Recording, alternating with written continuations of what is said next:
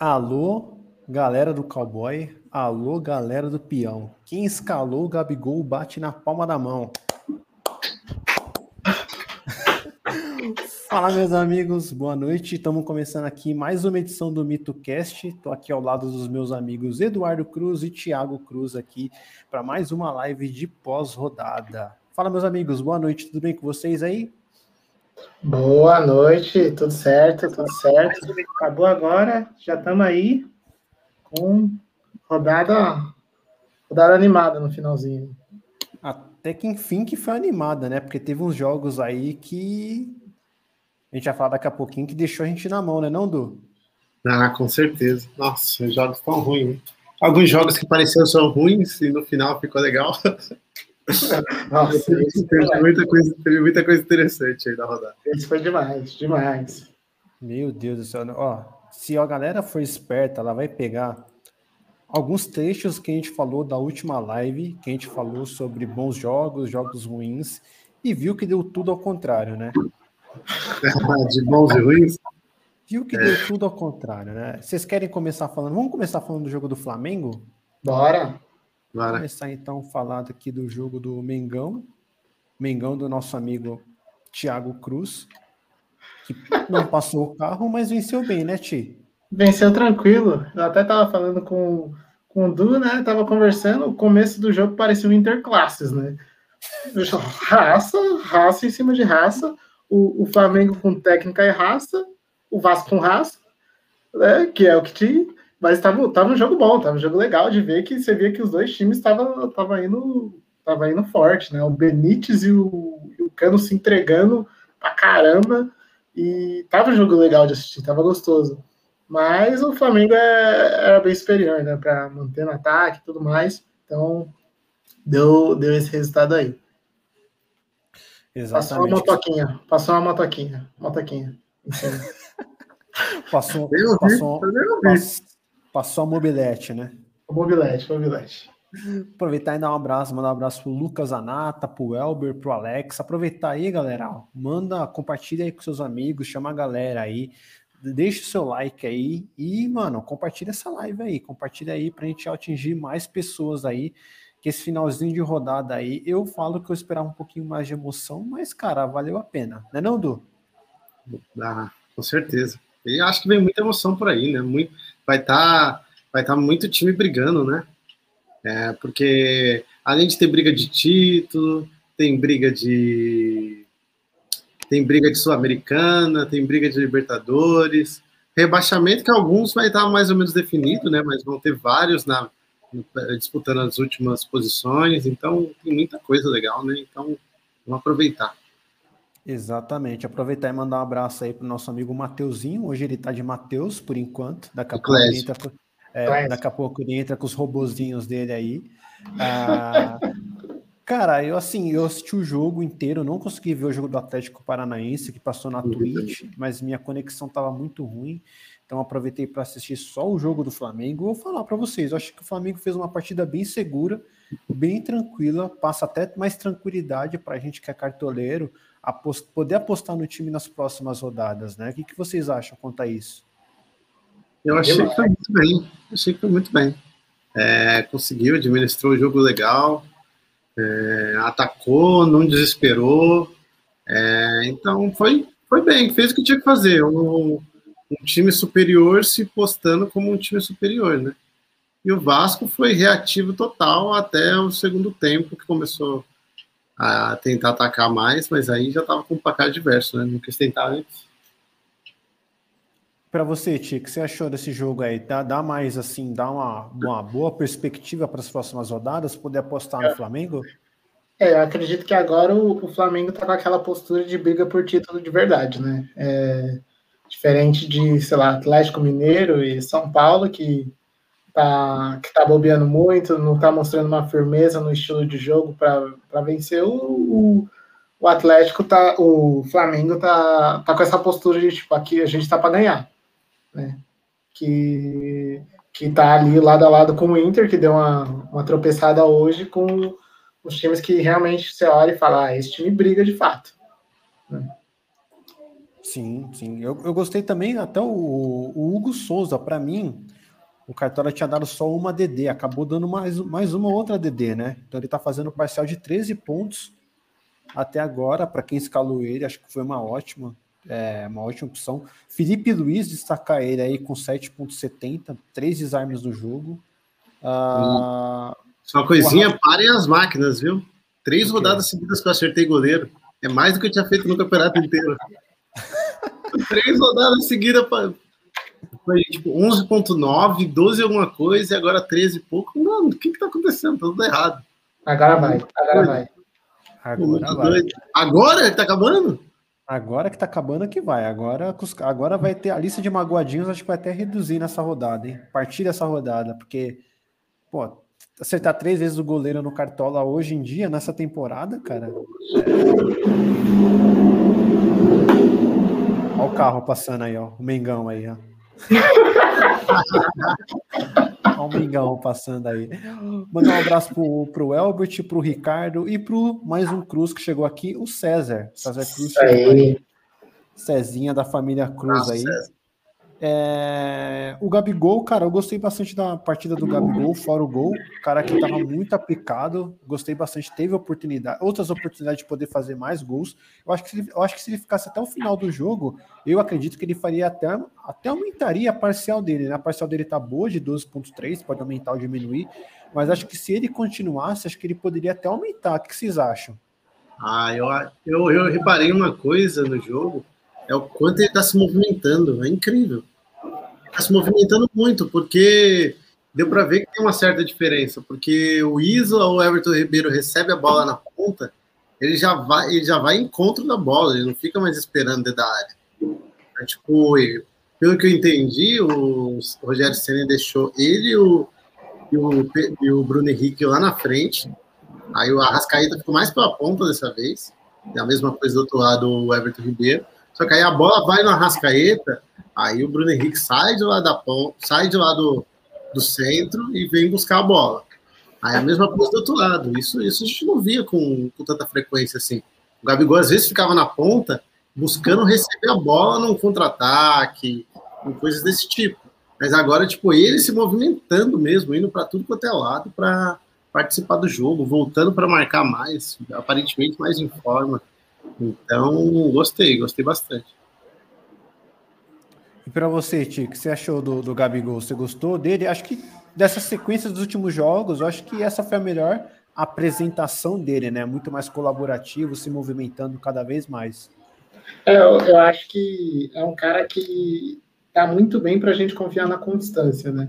É um cara que, cara, meu, já acho que é três rodadas seguidas que ele tá pontuando mais de dez pontos. E, e dá a segurança que a gente precisa para escalar ele, né? Flamengo bem, Gabigol sempre com chance. Outro jogo que ele, tipo, teve um lance também que o Bruno Henrique lançou ele, ele quase fez um gol no começo já. Então, jogador seguro pra gente, pra gente colocar. E, e ele tá rápido, né? Tá, tá bem mais leve que antes. Então, fase é top. Exatamente, ó, o Ricardo Cerqueira comentou aqui, Hugo me deixou magoadinho naquele jogo contra o Galo no Mineirão, acho que milhares de pessoas, né, até porque aquele jogo, o Atlético jogou de uma maneira que a gente não tinha visto antes, e, e ainda estava muito no início do entendimento nosso de o que, que é uma defesa difícil e o que não é uma defesa difícil, né, acho que a maioria dos estudos para aquele jogo naquela época foram corretos, o Atlético era uma das equipes, acho que era a equipe que mais finalizava para gol. Porém, naquele jogo contra o Flamengo, tomou uma estratégia totalmente diferente. A gente nunca viu o Galo daquele jeito. Um aproveitamento nas finalizações muito, muito bom. E, cara, eu acho que a gente ficou magoadinho, mas acho que a análise foi correta. Vocês concordam com isso ou não? Eu acho que foi tipo, foi todo um cenário construído para aquilo. Acho que foi mais ou menos assim. A gente não tá, a gente não estava tão acostumado com defesa difícil. A gente vinha de uma sequência que toda rodada o goleiro, o goleiro, o goleiro que jogava contra o time mais favorito da rodada estava mitando com as de, defesas difíceis. Então foram várias rodadas seguidas que isso estava acontecendo. Aí na hora que um time, um time tipo bom na teoria, né, um time bom na teoria, ia enfrentar um time que finalizava muito, aí muita gente foi, muita gente foi por causa disso. Se fosse hoje, eu tenho certeza que as pessoas não iriam. fosse hoje, as pessoas não iriam. Se tivesse acontecido a mesma coisa, hoje as pessoas não iriam. Porque hoje tem mais bagagem. Mas naquela época, tava todo tipo, era uma sequência que tava falando assim, opa, colocar goleiro, é, goleiro contra o time que ataca muito dá sempre certo. Dá sempre certo. Colocar goleiro para S G dá sempre errado. Era isso que... Isso foi, tipo, generalizando o que foi formulando pelas últimas rodadas antes daquele jogo. E aí, foi uma paulada, né? As pessoas, as pessoas não pensaram que essa estratégia tinha um risco muito alto também, né? Sim. Para você, Ti, para a gente poder fechar o Flamengo aí. Ah, eu acho que... É interessante que o, o meio foi bem, né? Como, de uma forma geral, o Arrascaeta... Por mais que ele não fez o que a gente esperava, que era, que era bastante, com quatro ponto sete ele tá tranquilo. Eu achei interessante o Gerson participando desse jogo, né? Eu achei ele que ele acabou sendo até um pouco mais ofensivo do que eu imaginava. E o, e o Ribeiro, no final, ele, ele conseguiu se consagrar também. O, o Flamengo, como um todo, pontuou bem demais pra gente, assim, pra quem escalou. Quem tinha jogador do Flamengo, a rodo, aumentou a pontuação demais e fez muita diferença no, no final da rodada. Exatamente. Alguém quer pontuar mais alguma coisa aí? O Cano deixou na mão. O Edu escalou o Cano ou não? Não, não. Tô feliz. Quebrou, quebrou, acho.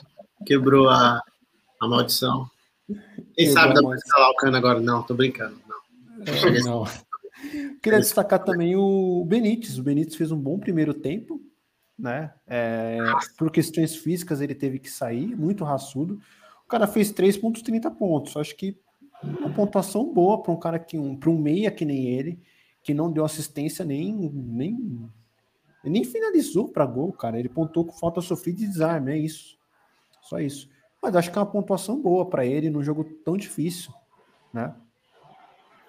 É, algum outro comentário sobre esse jogo do Flamengo? Podemos pular de jogo?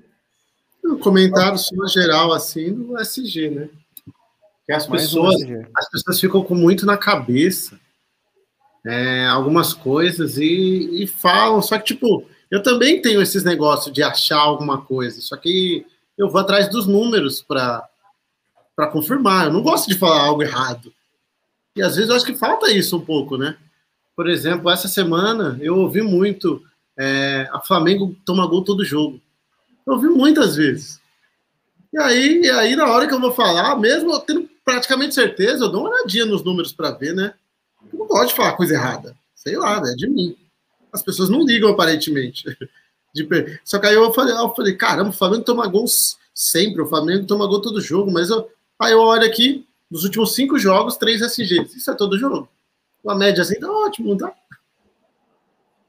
Então, só esse detalhe. O Flamengo pegou S G e muita gente... com aquele negócio na cabeça de Flamengo toma gol todo jogo, Flamengo toma gol todo jogo. E foi a mesma coisa na rodada passada, as pessoas confundindo o Atlético Mineiro com o Atlético Mineiro em casa. São duas coisas diferentes. Aí eu escutei a mesma coisa, Atlético Mineiro toma gol todo jogo. Eu falei, tá doido, o Atlético Mineiro é o time que, é o time que, melhor, que mais consegue S G em casa, se não me engano. O melhor mandante da competição. Então, só, só esse alerta aí que às vezes a gente fica com a ideia na cabeça, um, às vezes até de lá de trás, às vezes por uma impressão, que quando a gente tem alguma ideia, o ideal é a gente ir lá e confirmar, né? Sim, sim. Eu não sei o que, que, que eu te acha, mas acho que, eu acho que o, o Flamengo tinha um pouquinho ali de chance de per- poder perder o S G, ainda mais que era contra o Vasco, é um clássico, né? É. Acho que era o único parâmetro para você falar assim, acho que o Flamengo não consegue segurar esse S G. É um parâmetro porque é o Vasco, é um clássico local, é, o, Va- o Vasco vinha com o Benítez, vinha com o Cano, vinha com o Gabriel Peck, que estava numa crescente, fez aí um jogo bom contra o, o Palmeiras, uma expectativa alta contra ele, acho que era o único parâmetro, o único porquê ali que você poderia colocar contra o Flamengo para esse jogo, né? É, porque a questão é, eu entendo perfeitamente as pessoas acharem que o Flamengo vai ter ou não S G. Só que agora, quando você vê a justificativa, você fica com... Você fala, como assim? Acho que o pior são as justificativas. Você achar que o, que o Vasco é perigoso, que o Vasco pode, poderia fazer gol no Flamengo, isso é totalmente normal. Agora dizer, por exemplo, ah, a defesa do Flamengo toma gol todo jogo, essas coisas do tipo, Tipo, os números estão lá para dizer que não. Então, é isso que tem que tomar mais cuidado. Agora, apostar ou não nesse S G, achar que tem grande possibilidade ou não, aí, aí é totalmente variável, vai muito da interpretação de cada um, o que cada um dá mais prioridade e tal. Mas agora, com os números, não dá para discutir, né? Então, nas justificativas que a gente vê algumas coisas falando, como assim? Certo. E para você, Ti? Ah, perfeito. Eu acho que, principalmente agora, assim, você, os, os últimos jogos, o Flamengo tá bem mais, mais seguro, né? Você via que antigamente o Flamengo bobeava muito, é, tinha muito gol, gol bobo, mas você vê o time, parece que tá até mais concentrado agora no final de campeonato.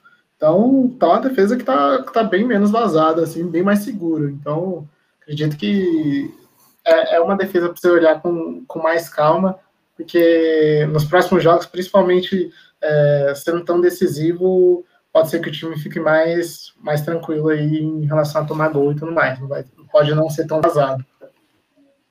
Exatamente. Então, fechamos aqui, Flamengo dois, Vasco zero. Opa, show. Então, qual jogo vocês querem comentar agora, meus amigos? Escolhe um jogo aí, Tia, pra gente poder falar. Vamos falar do galão. Vamos falar do galão. Ah, galão é bom. Ai, ai, ai. Olha, falar uma coisa pra vocês. Ah, esse time fora de casa é um outro time, velho. Não é possível que é o Atlético Mineiro que a gente tá falando. Eu acho é... que esse ainda foi um outro time do outro time, né? Porque ele... Ele até ofensivamente, assim, deu um pouco de azar, claro, com as, com as bolas na trave e tal, mas, mas foi mais fraco, né?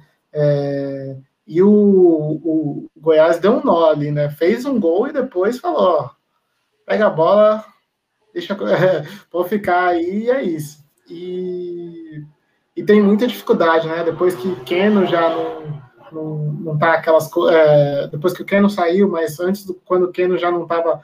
naquela fase e tudo mais, você via o, o Atlético como um todo, tipo, caindo na criatividade. Era um time que antes, quando atacava fora de casa, meu, botava uma pressão ferrada, assim, nos times, mas agora é um time que não tem pouco chute até em relação ao que era no passado. O que, que você acha, Du? Pra mim, cara, é, o Atlético, essa partida foi muito abaixo do esperado, é muito chutão, muito lançamento, pouca criação. A gente já falou, acho que uma live ou duas lives atrás, a gente comentou que era um time que fora de casa parecia que é muito pequeno dependência, não conseguia fazer bem aquilo que fazia bem, né? Parou de fazer bem aquilo que fazia bem e tentou fazer coisas diferentes, porém não estava executando tão bem. Aí ficou um time que tipo não conseguia executar bem aquilo que pouco conseguia fazer e aquilo que estava se propondo a fazer também não conseguia. E outra coisa, contra times do lá de baixo da tabela, o Atlético Mineiro tem muita dificuldade, muita dificuldade. Acho que perdeu para os quatro grandes, os quatro, os quatro últimos colocados, se não me engano. Vou ter que pegar aqui a tabela, mas ah, para os times que estão lá embaixo, o Vasco, o Vasco, o Atlético Mineiro tem dificuldade. O que você acha, Du? Mas, cara, é, é muito difícil de explicar, viu? É muita diferença. É muita diferença. Eu estava até aqui, até abri para confirmar, né? Seguindo o que eu estava falando, o Atlético Mineiro tem setenta e um por cento, em setenta e um por cento dos jogos tem S G em casa, setenta e um por cento.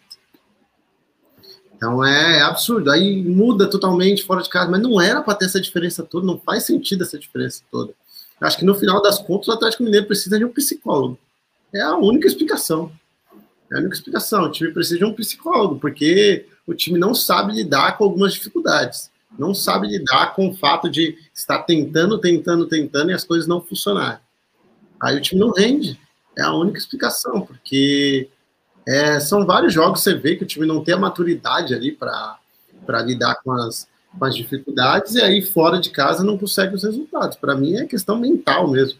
A questão mental do time ali é muito ruim, muito ruim mesmo.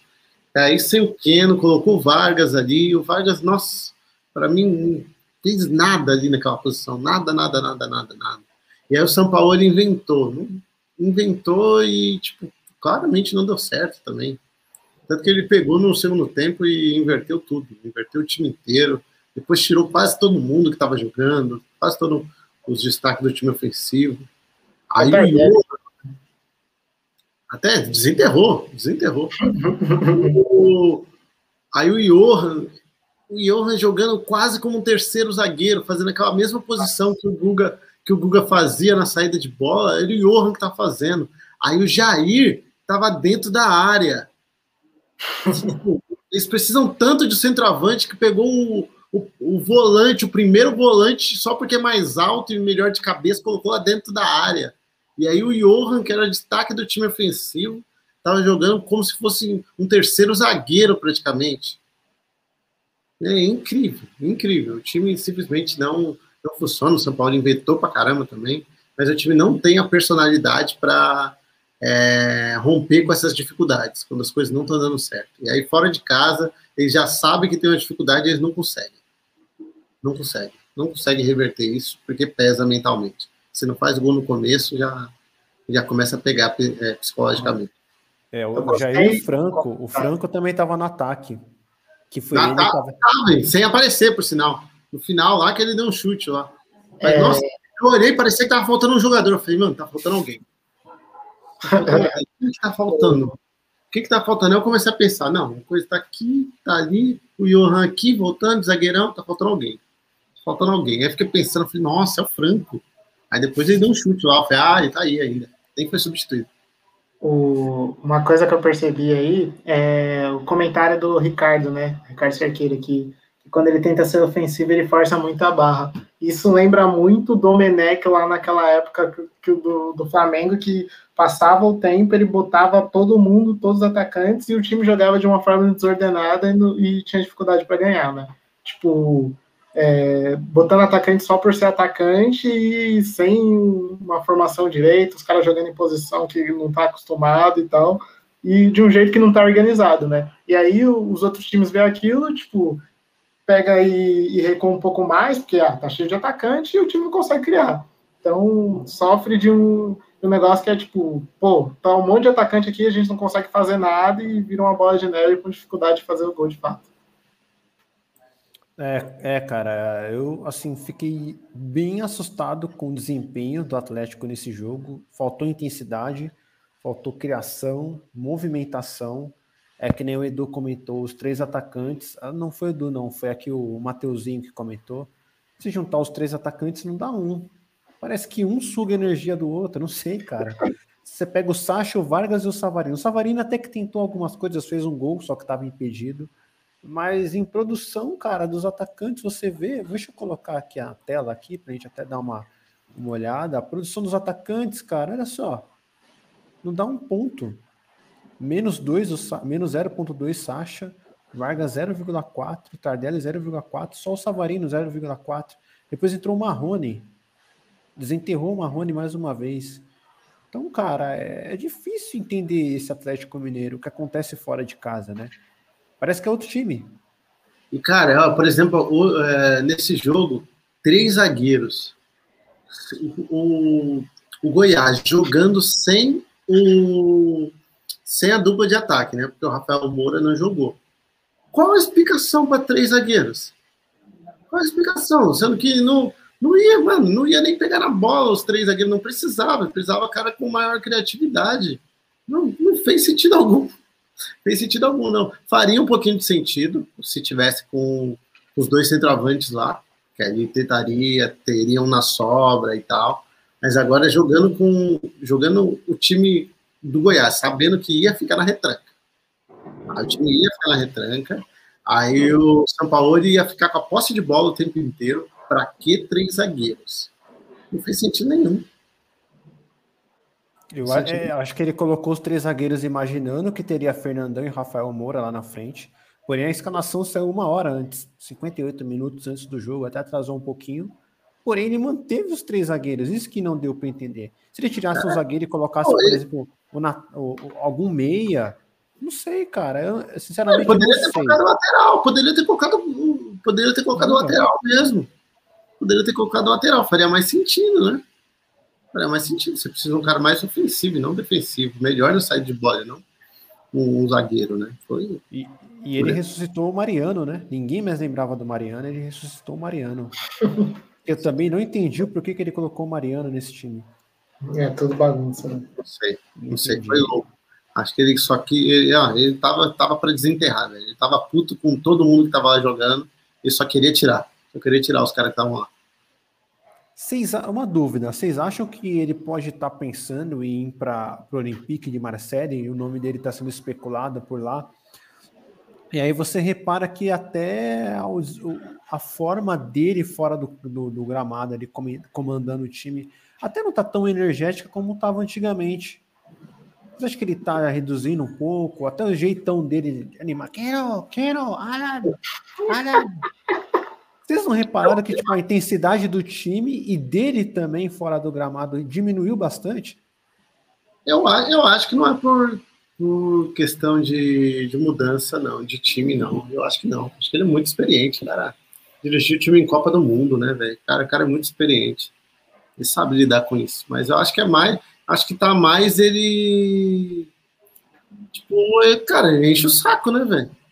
Enche o saco, ele não, não. Ele sabe que, tipo. Tem influência dele ali e tudo mais, mas imagina o cara estressado daquele jeito. Imagina como ele tá com o time, tipo, tem ali toda a chance do título, aí o time não consegue render nem contra, contra ninguém fora de casa, nem contra o Goiás, que, tipo, tá, levou... O Goiás levou quatro, no último jogo em casa do Goiás, levou quatro a zero do Ceará.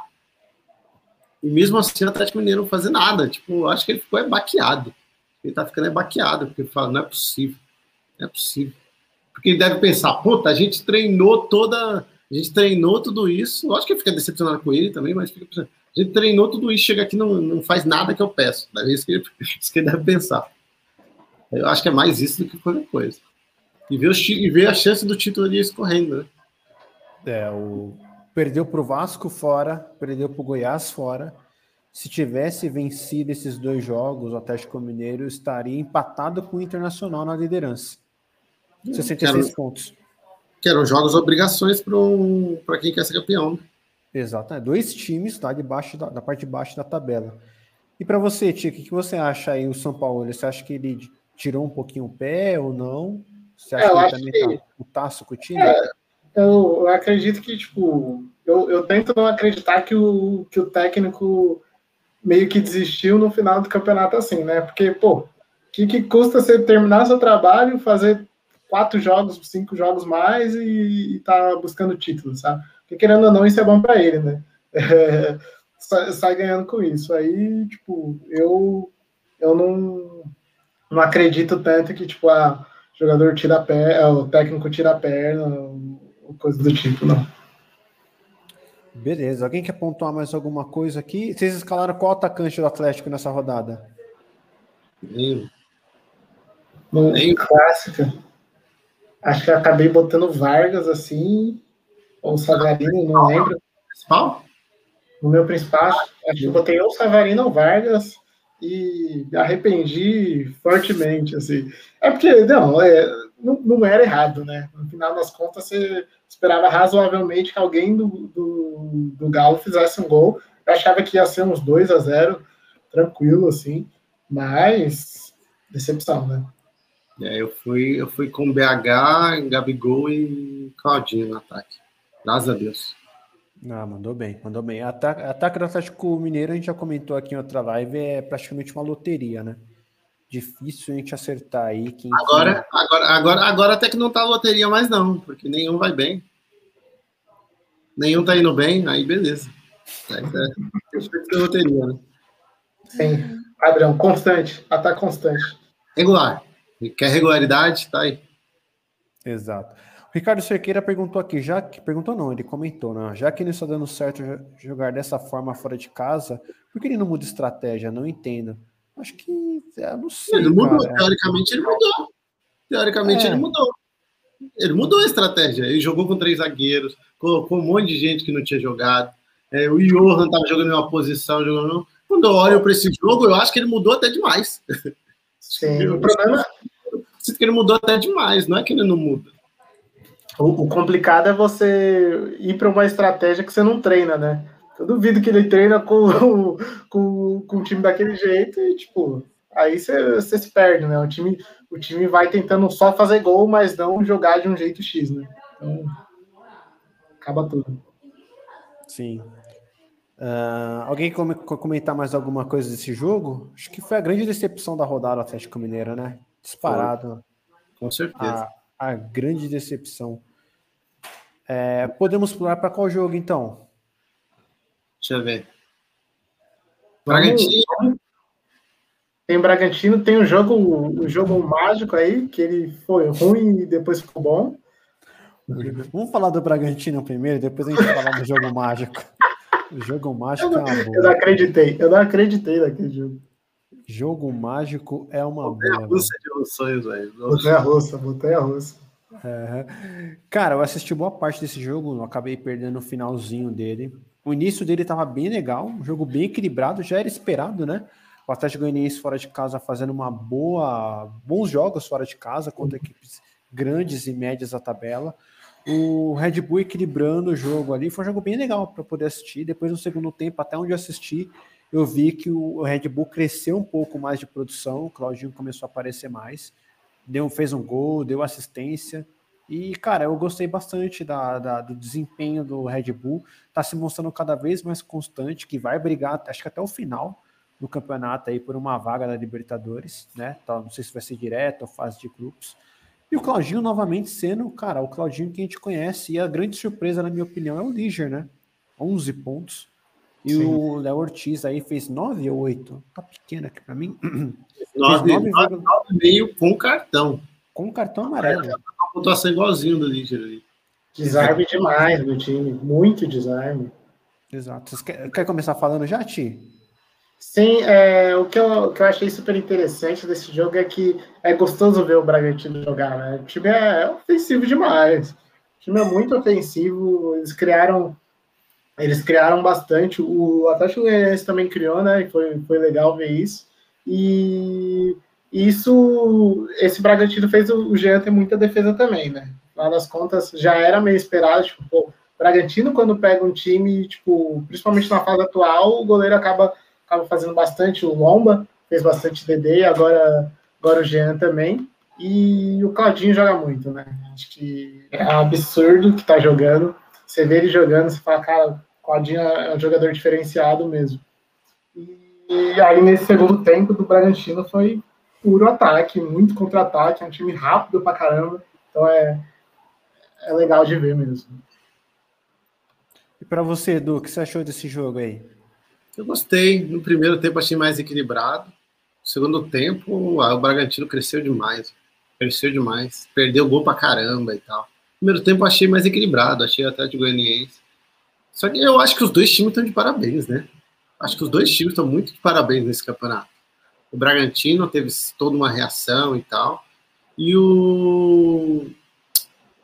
O Atlético Goianiense é um time que, tipo, não passou perrengue no campeonato inteiro, né? Você olha... Para pra pensar, tipo, o time tava lá, aí tava sem, sem problemas, assim, se mantendo e tal, aí perdeu talvez os três melhores jogadores que tinha na época, perdeu o Jorginho ali no meio, perdeu o Kai, Renato Kaiser, artilheiro do time, perdeu o Edson, que era um baita volante pro time, então, tipo, pô, foi perdendo os jogadores, aí depois perdeu o técnico, e mesmo assim o time continua sem...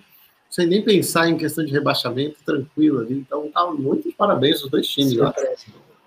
E, só que aí, no, no, no jogo, acho que no primeiro tempo foi até equilibrado, chegou no segundo, aí o Bragantino dominou. Aí começou a perder gol e tal, teve as oportunidades. O problema do Bragantino é que tem... O Bragantino tem algo um pouco parecido com o São Paulo, que é depender de poucos jogadores para fazer gol. Eles atacam pra caramba, só que depende de poucos. E, é, e a diferença é que, tipo, no São Paulo, né, as chances não são nem criadas para os outros, né? Você não vê o Igor Gomes perdendo chance, o Sara, não. Talvez nem tenha oportunidade. Agora, no Bragantino, não. Tem muitos caras que têm oportunidade. O Ítalo tem algumas, o Arthur tem várias, tem muita dificuldade na hora de, de definir as jogadas. Mas o cria. Cria pra caramba. Tá o tempo inteiro criando. E o Claudinho, muito bom, né? Muito bom, muito bom jogador, né? Não é só Cartola, é muito bom jogador mesmo. Sim. Chama, chama responsabilidade total. É, foi muito bem, foi muito bem. Uma sim, rodada aí cheia de pênaltis, né? Cheia de pênaltis de mão na bola. Sim. Ah, é a recomendação que vale mais que a regra, a regra que vale menos que recomendação. Aí você não sabe se segue a regra ou a recomendação. É, aí você vê o Sandro comentando uma, um vídeo de dois frames. Aí fala, o cara poderia pisar, não pisar em cima dele, mas você fala, cara, você tá comentando um lance em câmera lenta, mas a velocidade do lance é diferente. Enfim, se eu pudesse, eu, se eu pudesse ter a opção na T V de apertar um botão e falar assim, quero mutar o Sandro Meirahit, eu ia mutar. Tá faltando. Tem que ter essa opção, tá, né? Tá, tá bizarro, né, cara? E tá tendo muito pênalti. É um absurdo. absurdo. Não, o, pior, o, pior, o que eu acho pior disso tudo é mudar essas, não vou nem chamar de regra, de mudar as recomendações e ninguém sabe. Só sabe os comentaristas e olhe lá. Os comentaristas de arbitragem, olhe lá. E mais ninguém sabe. Os caras que estão narrando e comentando o jogo não sabem. Não estou falando só da gente. Estou falando uhum. só da gente. Mas todo mundo... Por exemplo, um narrador de um jogo não tem noção dessa recomendação é porque a comunicação está muito errada. Está muito errada. Hoje, no jogo mágico aí, nossa senhora, ele falou uma coisa... Aí, com certeza, ele recebeu o WhatsApp depois. Aí ele mudou, só que aí mesmo ele mudando não fazia sentido.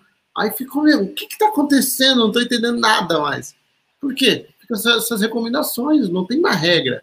É recomendações, e as recomendações mudam durante o campeonato. Isso é, é um absurdo. Isso é um absurdo. É um absurdo. Não tem como você comparar, por exemplo, falar, ah, deu esse, mas aquele lance que tava na décima nona rodada, É, era igual. Ah, não, não, não, mas a recomendação era outra. Como assim? Como assim? O, o Petkovic fez até uma brincadeira durante a transmissão do Fortaleza e Coritiba, de tipo, ah, no, in, no inverno era uma regra e no verão agora é outra regra. Exatamente. É bizarro. Achei perfeito, bizarro. Até comentei. Alguém me falou alguma coisa, aí eu falei, não, não, isso daí foi no outono, não vale.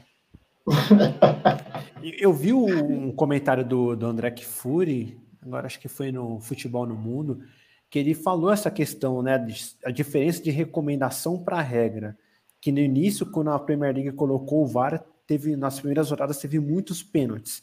E aí a Premier League falou, opa, peraí, tá acontecendo alguma coisa de estranha aqui. Aí foram lá, pegaram, releram todas as recomendações da FIFA, aí eles falaram, opa, isso aqui é uma recomendação, não precisa ser obrigatório, é uma recomendação. Você não precisa levar a ferro e fogo a recomendação. E aí eles mudaram essa regra, lá tem todo um esquema agora por trás, e diminuiu a média de pênaltis. Isso aqui no Brasil não. Quando a FIFA fala é uma recomendação, aqui se leva a ferro e fogo.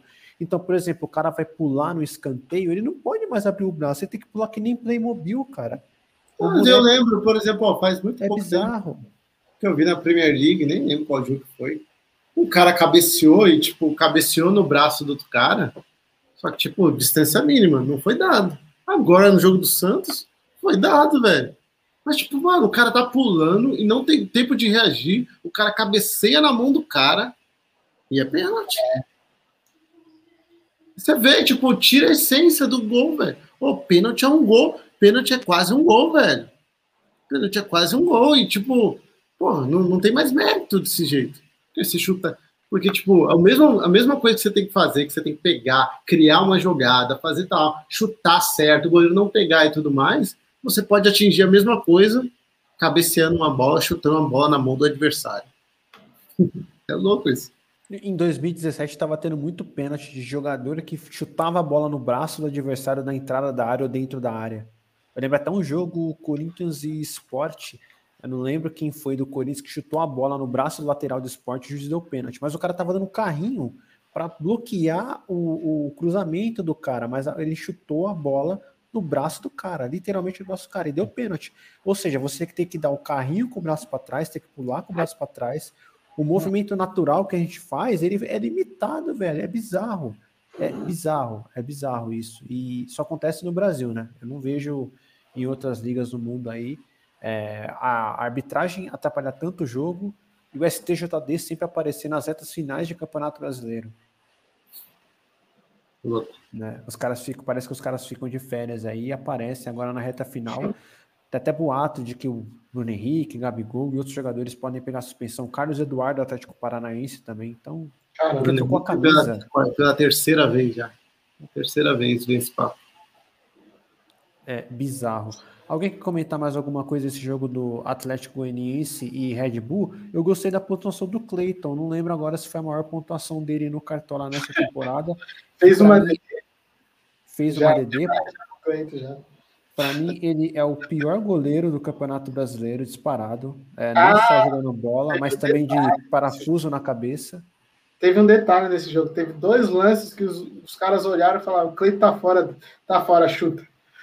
Porque ele tava, tava bobeando lá, teve dois chutes que, foi, que o cara pegou o Cleiton fora do gol. Essa foi a segunda vez que ele fez, não, foi a terceira vez que ele fez mais de cinco pontos em um jogo.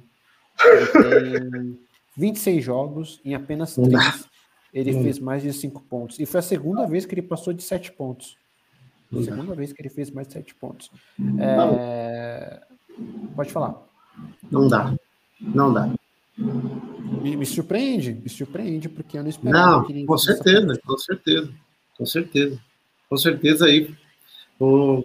Cara, é incrível. É incrível imaginar. Pra você ver o mérito do Bragantino, tá conseguindo fazer tudo isso com o Cleiton no gol. E tá indo atrás de outro goleiro, né? Acho que do Santa Cruz, agora esqueci o nome dele. Claro.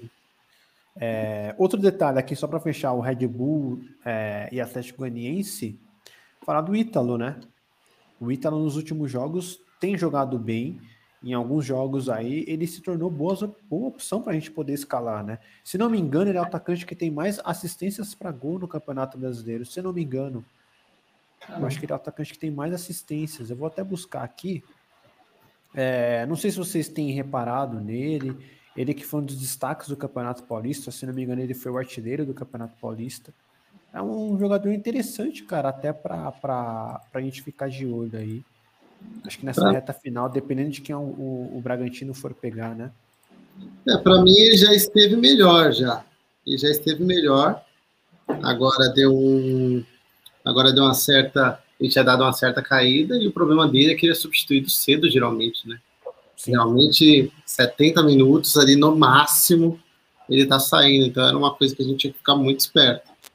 Ah, quem tem mais assistência aqui, aparentemente, é o... É o, o Marinho Keno. E ele, né?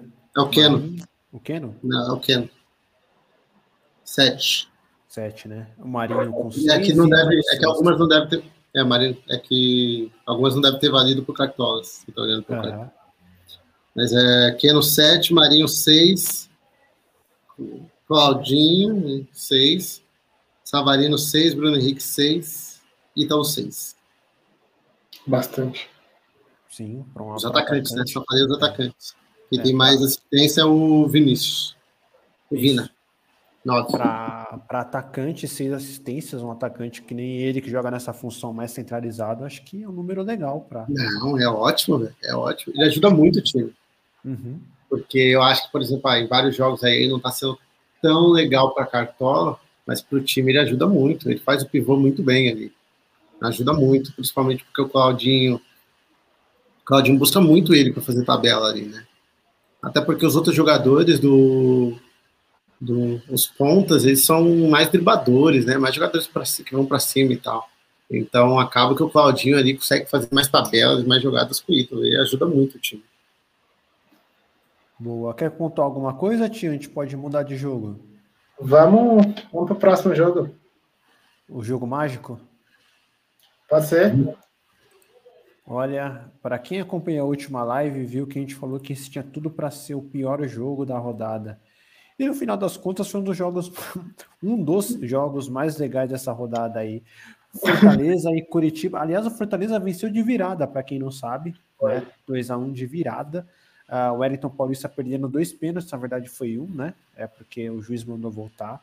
Com uma defesaça de Sarrafiore, defendendo o pênalti. Aliás, ganhou ponto, né, de defesa de pênalti. Eu não lembro de outro jogador de linha. Acho que o Diego Souza ganhou ponto de defesa de pênalti certa vez. Mas uh, o Ricardo Oliveira voltou a fazer gol depois de um ano. Fez gol lá atrás, no Atlético Mineiro, quando o time tinha sido eliminado na Copa do Brasil. Ainda era o técnico, era o da Venezuela, do Dudamel. Dudamel. E depois saiu e voltou o São Paulo. Então foi ali que foi exatamente... contra Afogados, que ele fez um gol no jogo que foi eliminado.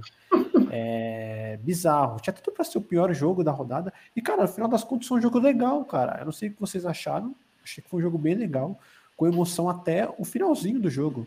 Total. O finalzinho foi muito top, velho. Pra quem não viu, foi mais ou menos assim, ó. O finalzinho do jogo. É, teve pênalti, né? Teve pênalti. Primeiro lugar, não, primeiro lugar, um pouquinho antes. Teve um gol do, um gol do Fortaleza. Teve um gol do Fortaleza. Aí o Wilson tomou o cartão amarelo um pouquinho antes. Aí o pessoal já ficou puto, né? Porque o Wilson começou no comecinho do jogo, o Wilson treze pontos. Quem tava com o Wilson tava comemorando até as horas. treze pontos, bom demais, tal, arrebentei, beleza.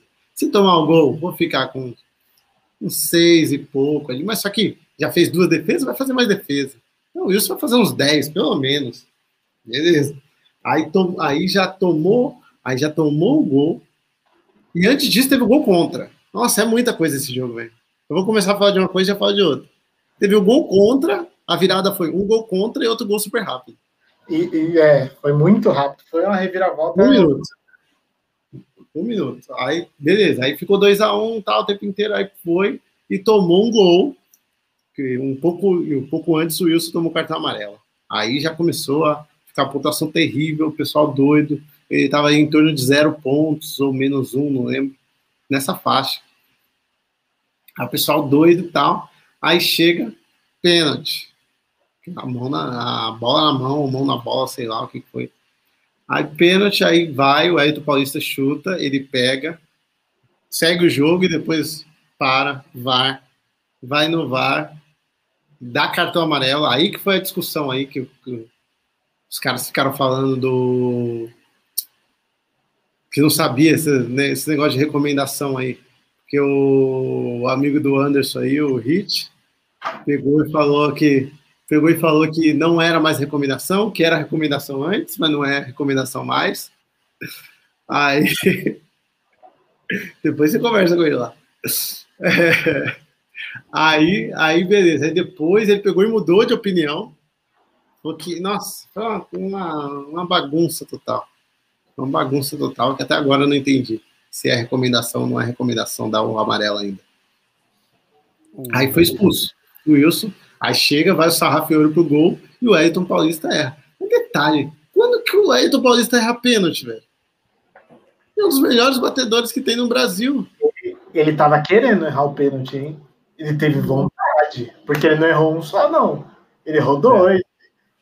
Não, ele, errou, ele errou um pênalti com um jogador de linha no gol. Não, mas, mas tem que dar um mérito pro Sarrafiore ali. Mandou tem bem, que... mano. Não, ele acho... botou a camisa, catou o pênalti e acabou, velho. Eu acho ele... que o Ayrton Paulista achou que ele não precisava fazer muito. O Ayrton Paulista pensou, mano, só precisa acertar o gol ali de boa. Porque o cara não vai conseguir chegar muito no canto, então de boa.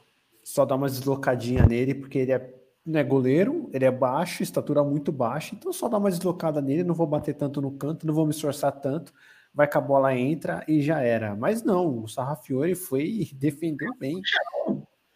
Defendeu bem. Nunca eu contava com essa possibilidade, velho. Isso é outra coisa de interclasse, isso aí. O cara da linha fala, ah, não, eu cato, eu cato. Aí ele foi lá. E catou, coisa de interclasse, que nem o jogo do Flamengo. Eu não acredito, velho. Eu tô pegando aqui, ó. Ah, não. O Sarrafiore é um pouquinho mais alto que o Jorge Campos. Eu pensava que ele era mais baixo. Mas ele é mais raquítico, né, velho? É, magrelinho. Magrelinho. Ele foi bem, cara. Ele foi bem no pênalti. Ele foi bem. Não foi aquela coisa tipo, ah, vou... vou tentar ir num canto. Não, ele foi não. com convicção. Ele foi com convicção. É isso que é mais engraçado. Aqui, ó. Até o Alex comentou aqui, ó. Sarrafiore já foi goleiro de futsal. É, deve ter sido informação isso. Aí. Informação, informação. É aí, informação. Incrível, velho. Incrível. Tá, meu, meu. Nunca foi mais muito pegar, velho. Ressaltar aqui, é, tirando essa zoeira das reviravoltas aí, o David Knight. E o, a virada foi, foi ele que fez, né? Porque eu, eu o, David, o David, ele, ele assume a posição dele de maior errador de gols do futebol brasileiro. É, é incrível. O, a conversão dele deve ser a pior possível, de gols que era para ter feito e não fez. É incrível. Porque o Gabigol erra gols também, mas o Gabigol faz gol também. Agora o David, meu Deus do céu, é incrível. É incrível. É à toa que ele passou, ele, no Campeonato Brasileiro passado ele não fez, né?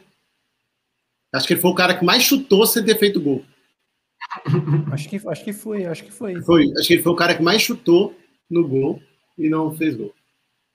E ele já tinha uma F D antes do gol, né? É, foi na cara e depois saiu... Errou dois na cara. Errou dois na cara. Aí saiu o, o, o gol contra, foi primeiro?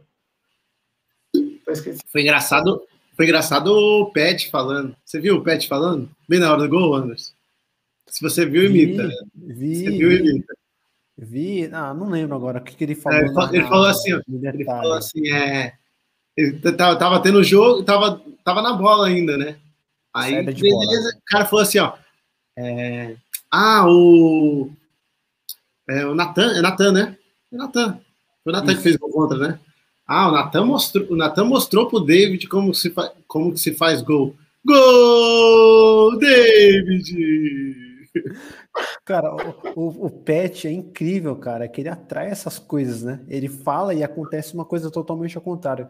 Desde a vez que ele tweetou lá atrás, que ele falou, calma, galera, tudo vai melhorar depois da Copa de dois mil e quatorze. E as coisas só, só foi a ladeira abaixo, velho. Depois desse tweet, tudo que ele fala acontece ao contrário. E foi exatamente isso, Du. Foi na saída de bola, ele falou, o Natan ensinou pra, pra David como é que se faz gol. Ah, David bateu gol! Gol!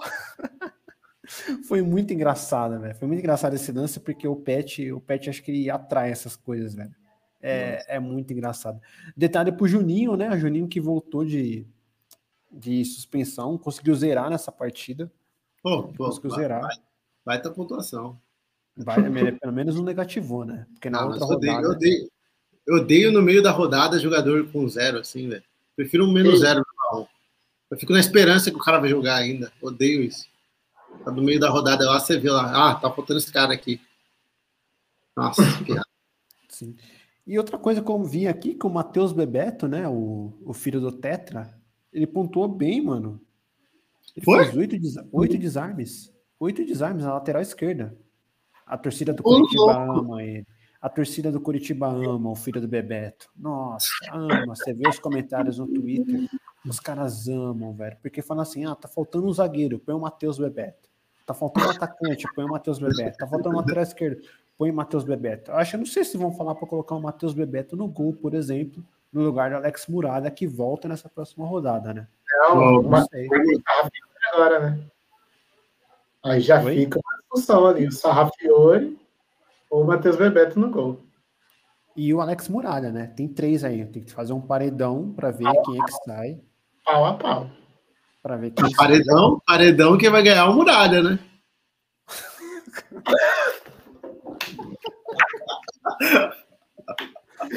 É, passar de jogo, né? É que a gente é, tem que mudar. O cursinho fazendo efeito aí, ó. Olha o cursinho aí, ó. Carol! Obrigado, foi muito bom. Obrigado, Carol. Mas, mas o Muralha deve voltar a jogar depois de muito tempo. Ele não jogou aí no... Coritiba só tá jogando no Campeonato Brasileiro. Desde que começou o Brasileirão, o Muralha não jogou. Eu acho que ele tem menos de cinco jogos nessa temporada aí. Jogou, acho que foi o Estadual e Copa do Brasil, se não me engano. Ele vai voltar a jogar há muito tempo e o Flamengo já falou que não vai renovar com ele. Então ele que deve ir no gol aí no lugar do Wilson. Então na próxima rodada a gente não vai ter opção de escolher. E já saibam que o William, o Matheus Bebeto vai jogar com certeza nesse time, independente da posição. Mas eu me surpreendi, porque o cara fez oito desarmes nesse jogo. Muita coisa. Ele jogou de lateral esquerdo, agora eu não lembro quem estava caindo na direita. No começo do jogo acho que era o Oswaldo, depois o Oswaldo saiu. Eu acho que foi o Luiz Henrique, né, que caiu naquele lado. Não lembro, enfim. Mas foi um jogo legal de assistir, cara. Eu gostei de assistir boa parte desse jogo aí, Fortaleza e Goiás. Me, eu fiquei feliz porque eu assisti o jogo inteiro, Atlético Mineiro e Goiás, e fiquei muito na bad. Muito na bad. Porque eu parei para assistir esse jogo e fiquei muito decepcionado, porque foi um jogo muito ruim, muito ruim. É, alguém quer comentar mais alguma coisa nesse jogo aqui? Alguma coisa interessante? O Tinga entrou no meio do jogo, deu assistência e só isso. Bora, bora próximo, né? Próximo. Escolhe um aí, Edu. Qual mais que tem? Temos o Grêmio e Santos, temos ah, Grêmio Santos. Ah, Grêmio e Santos, o destaque eu acho que é... Que é pra gente ficar atento, é o P P, né? Que voltou a pontuar e tal. Então, pode, é um cara que, tipo, muito tempo não se envolvia em gols, né? E ainda o último que se envolveu ainda foi de pênalti. Se for olhar sem ser pênalti, fazia um tempão que o cara não se envolvia em gols. E aí voltou novamente nesse jogo agora, né? Jean-Pierre fez gol também, mas o Santos decepcionou, acho que é a defesa, né? Acho que decepcionou bastante, né? Porque algumas pessoas apostaram ali num cara, no outro, e acabou decepcionando bastante, né? Porque, querendo ou não, o Santos... A gente não esperava muito do Santos é, sem Marinho, Soteldo e tal, e deram um jeito. Eu acho que esses pênaltis aí também, né? Atrapalhou, mas também tomou, mas tomou um gol super rápido, né? O Santos. Então, não dá... O Grêmio, né? Então, não dá muito para reclamar. Mas foi um jogo, ah, foi um jogo movimentado, né? Foi um jogo movimentado, assim, três a três, para começar a partida. Começar a rodada já. E é... é, vamos ver, né? Vamos ver. Agora o Grêmio vai pegar o Botafogo, né? Então por isso que a gente tem que ficar atento desses, desses jogadores, desse jogo. Uma coisa que eu achei interessante foi o Renato Gaúcho, ele falar que, antes de começar o jogo, ele falar que o Grêmio, independente de estar na final da Copa do Brasil, o Grêmio vai buscar a vaga direta no Campeonato Brasileiro. E aí você vê ele falando isso e o time jogar bem, apesar dos pênaltis, mas jogar bem, eu acho que serve de um ponto de atenção aí para a gente poder escalar em alguns jogos estratégicos, como, por exemplo, esse com o Botafogo. O que você acha, Ti? Ah, eu acho que sim. O, o, o Grêmio, ele, ele tem um time bom, né? É, é, e é um time que, até não falando só de, tipo, a ganhar ou não e fazer muitos gols, você vê o time do Grêmio jogando, é um time que joga bonito, né? É um time que você vê, pô, os jogadores têm qualidade, tipo, eles não, não, não vivem de lançamento, é um time que o, os gols você vê que saiu do, de toque no, no meio do campo, tocando toque curto também, né? Então, tipo, é um time legal de ver e que, que o time todo participa. É interessante nesse jogo aí que o Lucas Silva, por exemplo, participou pra caramba. Ele, ele deu três chutes a gol, deu assistência e tudo mais... É, e o time todo, tipo, roda muito, toca bastante a bola, então é, é um time que dá para você ir apostando aí. Eu pensei que o Alisson ia fazer mais, né? É, se pensar num jogo que o Grêmio faz três gols, eu pensei que o Alisson ia participar mais, mas acabou não participando, mas o resto do time participou muito bem. Sim, sim, eu concordo. O Alisson também tinha uma expectativa muito alta sobre ele, até porque ele vinha de boas atuações, principalmente contra o Coritiba, né? Ele que foi o cara que mais finalizou para gol naquele jogo. É, por outro lado, você vê jogadores ali que estavam embaixo que se destacaram e jogaram bem, que é o P P e o Jean-Pierre, né? Jean-Pierre que vinha numa sequência muito ruim de jogos aí, mesmo dando assistência, mas o desempenho dele dentro de campo estava sendo muito questionado. É, jogou bem contra o Santos, eu gostei. E o P P também, acho que o P P precisava de uma partida como essa aí, até para poder readquirir aos poucos a confiança, o espaço. Ele estava quase que perdendo a titularidade para o Ferreirinha, né? É, e para ele é importante. O Diego Souza nem se fala, né? É, eu acho que ainda vai fazer um pouquinho de falta no jogo contra o Botafogo, ele está suspenso. O Churin que volta para esse jogo. Mas... Será que ele também? Tá o Churin não estava cem por cento, né? É, até onde eu vi, ele já está liberado para poder voltar nessa próxima rodada. Agora, eu não lembro se esse jogo contra o Botafogo é no sábado agora. Sábado. É, sábado. É, sábado. É, a gente só precisa de ficar de olho aí, mas se não me engano ele já voltou a treinar, já, já foi liberado pelo departamento médico, ele que vai substituir o Diego Souza, e o Wanderson vai pro lugar do Vitor Ferraz, que conseguiu pontuar, acho que com nenhum scout positivo, né? É. Decepção. É, o que eu fico com medo é que, tipo, você não sabe quando o... a gente sabe que não dá para confiar no Renato Gaúcho, nem pelo que ele fala, né? E aí você não, eu fico com um monte de receio, fico com muito receio tipo, do foco que o time vai ter em determinado jogo no campeonato. Por exemplo, você acha que esse cartão do, do Vitor Ferraz foi à toa? Parece que ele não, go- ele não gosta que os titulares viajem. ele não gosta, ele não gosta, tem alguma coisa. Ele gosta que os caras ficam lá treinando, não gosta que viajem. Incrível. Aí, aí, tipo, o cara pega, toma um cartão desse, aí você fala, ei, caramba, será que ela vem? Já vai começar a querer... Ele já não ia contar com o cara mesmo, aí pega e... e toma um cartão ali, aí, tipo, qual ideia que ele vai para esse jogo? É difícil de saber, porque ele, fora de casa, principalmente, ele não gosta de jogar muito com, com o time completo fora de casa. Então, essa é uma coisa para ficar esperto. E para você, Ti?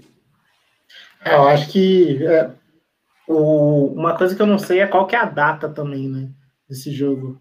Porque a próxima rodada, estou até olhando aqui, é uma rodada que ela é... Ela, ela vai pegar todos os jogos, né? E, tipo, esse jogo do Grêmio vai ser dois dias depois do fechamento do mercado. E acho o Grêmio... Não. Acho que não. O quê? Grêmio e Botafogo já é sábado, né? Ah, peraí. Domingo. Ah, tá. É que eu não, tô vendo aqui. No... Ah, é segunda. Nossa, eu jurava. Eu tava na cabeça que era sábado.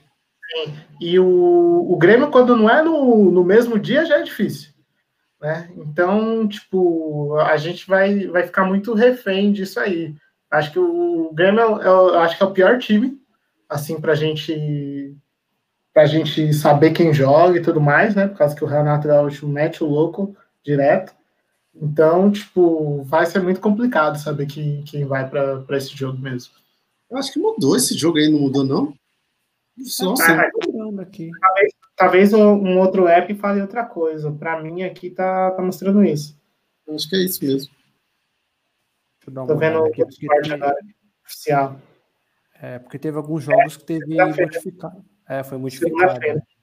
Na Globo é segunda-feira. É, é. Teve alguns jogos dessa rodada trinta e cinco que foram alterados. É, até comentar aqui, ó, que o Beagles mandou pra gente aqui a mensagem: mercado aberto no Rio do Pitaco. Só vai valer os jogos até segunda e depois o mercado reabre para os jogos de quarta. É, no Rio do Pitaco tem essa facilidade porque eles conseguem quebrar, né? Eles não trabalham muito com essa coisa de rodada, é mais com os jogos disponíveis ali. É, isso eu acho legal. Isso o Cartola, por exemplo, não consegue fazer, né? Até deram, perguntaram lá na rede social pro Cartola, mas o Cartola não consegue desmembrar a rodada, né? Parte um e parte dois. Tudo é voltado aos jogos, rodada quando, quando, a rodada. Se a gente olhar, tipo, em questão de estrutura, se eles quiserem fazer, em questão de estrutura, eles conseguem, né? Mas é mais uma decisão de ter as trinta e oito rodadas igual e tudo mais, né? Uhum. Não digo agora que dá para fazer, que talvez agora já esteja estruturado, mas se eles quiserem fazer, eles conseguem. Mas é uma decisão que eu acho até normal. É normal ter as trinta e oito rodadas ali certinho e tal. Não tem mais rodada. Sim. O Ricardo comentou aqui, o Grêmio já está com a cabeça na Copa do Brasil. É, não dá para cravar cem por cento, né? Até porque é, a Copa do Brasil, o primeiro jogo é tô, tô, duas semanas ainda, né? vinte Copa do Brasil. É, tá, tá um pouquinho longe ainda. Tá um pouquinho longe ainda. Acho que ainda não tá com a cabeça, não. Acho que ainda não, até porque o Grêmio tem que abrir o olho, porque é, ele está sendo bastante ameaçado ali para pegar uma vaga na Libertadores. Aliás, está sendo bastante disputada essa vaga aí para G quatro da Libertadores. Ele está cinco pontos atrás de São Paulo. Então, ele tem que abrir o olho aí, porque como está a pressão muito grande aí, acho que vale a cabeça dele, sei lá. É, alguém quer comentar mais alguma coisa aí nesse jogo? John Vitor, menos sete. Eu vi que teve uma galera que foi com ele aí nessa rodada. Agora, nossa, me chama a atenção uma coisa. O Felipe Jonathan, faz tempo que ele não faz uma boa pontuação fora de casa, né? Faz, faz, faz. Ah, é complicado, né? E também muitas vezes, muitas vezes a gente, muitas vezes ficava mascarado no...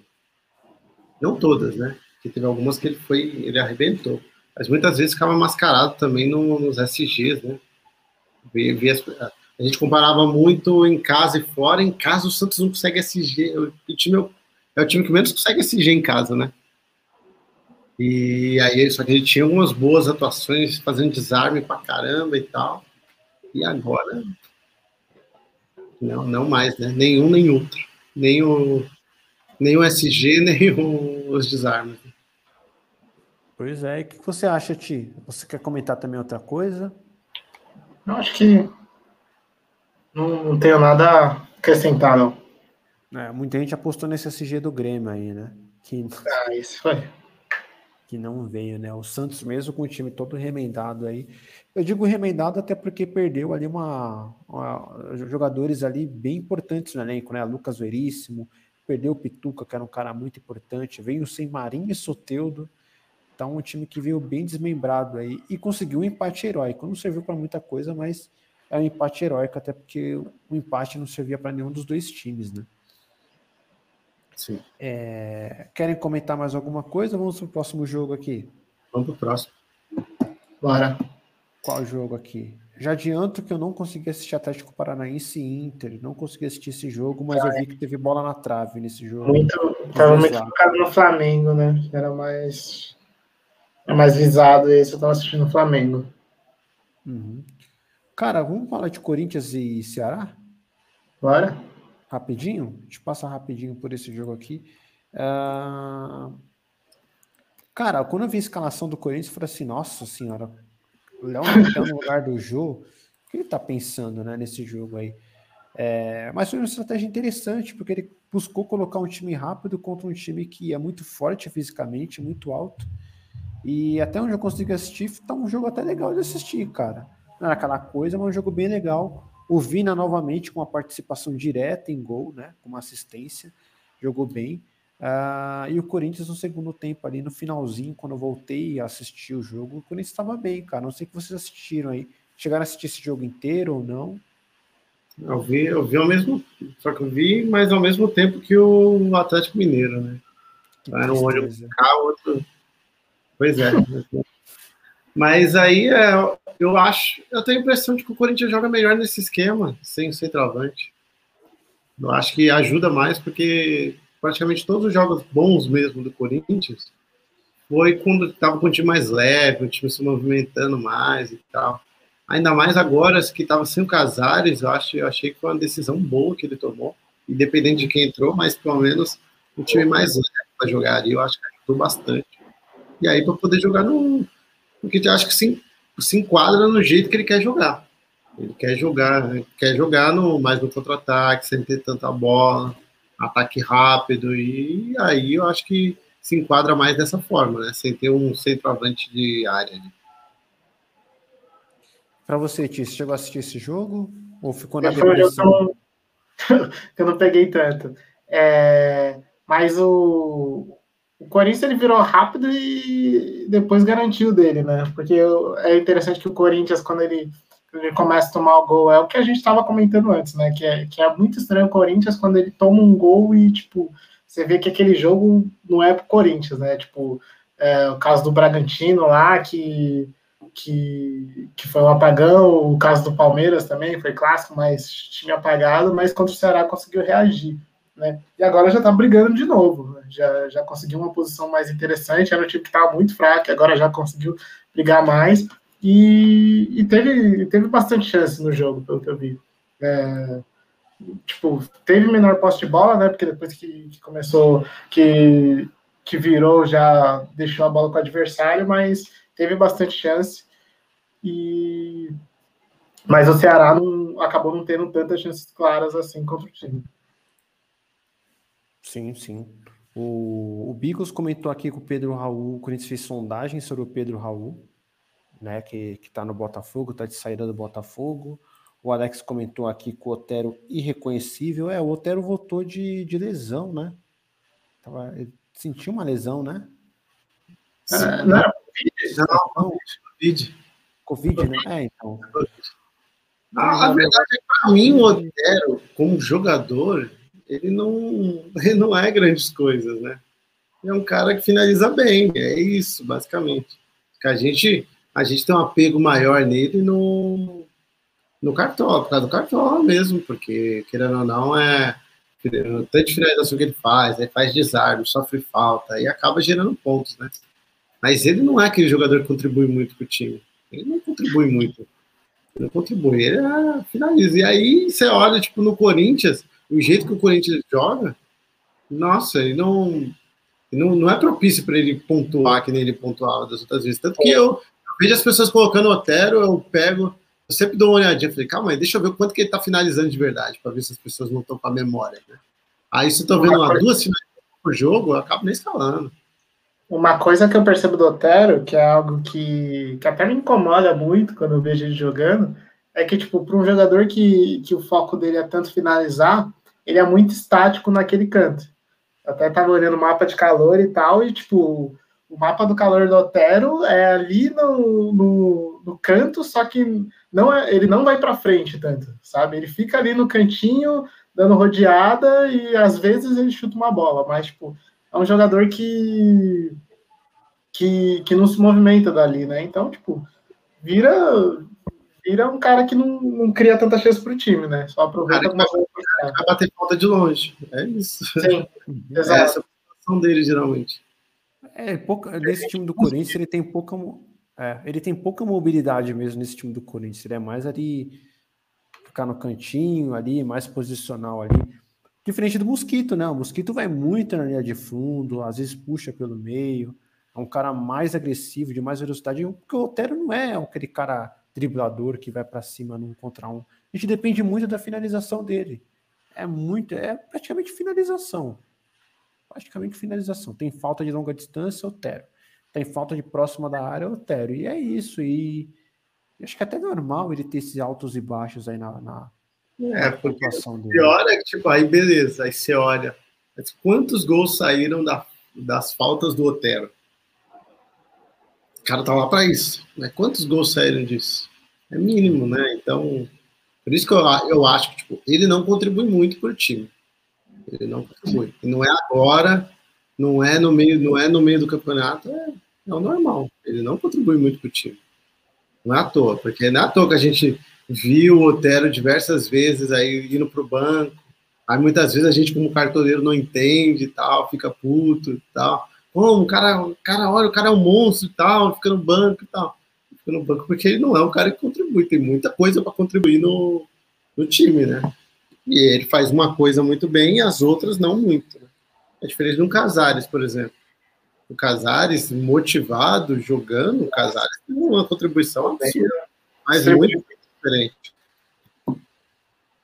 É, concluindo só uma coisa, sabe, Santos não erra pênalti, né? Difícil, né? Ele é bom. É. Eu, ia, eu ia falar hoje, hoje eu tava falando com uma pessoa, eu ia falar, nossa, o Ayrton Paulista errando pênalti, o Ayrton Paulista deve ser o melhor. Aí eu, pera, eu comecei a apagar a mensagem. O ah, top três batedores no Brasil. Eu lembrei do Fábio Santos, Fábio Santos é absurdo. Absurdo. Eu, eu vi uma notícia, cara, agora, puta, eu perdi essa notícia aqui, até separei para poder ler hoje, cara, uma, uma estatística do Fábio Santos batendo pênalti, cara. Acho Bate, que ele perdeu. Eu, eu lembro, ele perdeu um. É, então, tem uma estatística que mostra os pênaltis que ele fez, toda a lista de pênaltis que ele já bateu, para quem ele perdeu, para quem ele fez gol. O cara bate muito bem na bola, velho. Bate muito bem. Faz tempo que ele não bate falta, até porque no Corinthians a concorrência tá um pouquinho maior ali. Mas até na bola, na bola parada ele manda muito bem. Manda muito bem. E a pontuação dele, mesmo com gol, acho que foi até boa, cara. Porque o Corinthians perdeu, perdeu, é, perdeu o S G e o cara que vai bem no desarme, acho que foi até boa a pontuação dele, mesmo sem o gol. O Alex comentou aqui, em maio do ano passado ele tinha noventa e cinco por cento de aproveitamento em pênaltis. Acho que é isso é, que ele tá falando. É, é, eu acho mais ou menos isso mesmo. vinte, aí, vinte pênaltis, errou um. Isso. Você achou ah, aí, né, Bruno? Oi? Você achou não, aí, acho né? que não, mas eu tô, tô, falando, tô, tô supondo pelo, pelo ah, valor. Tá. E deve ser vinte pênaltis, errou, eu tinha errado um. Porque, se eu não me engano, ele errou um só, até hoje. Uhum. Não precisa. E aí, de lá pra cá, ele bateu vários também, então aumenta, o percentual tá maior ainda. Pênalti é ele. Alguém quer comentar alguma coisa desse jogo aí? Podemos passar. É o o Vina fez mais do mesmo, né? Incrível. Fora de casa, então. Incrível. Muito bom. Muito bom. Um outro jogo aqui, alguém assistiu Bahia e Fluminense? Eu confesso que eu não consegui assistir esse jogo. E vi os melhores momentos e tal.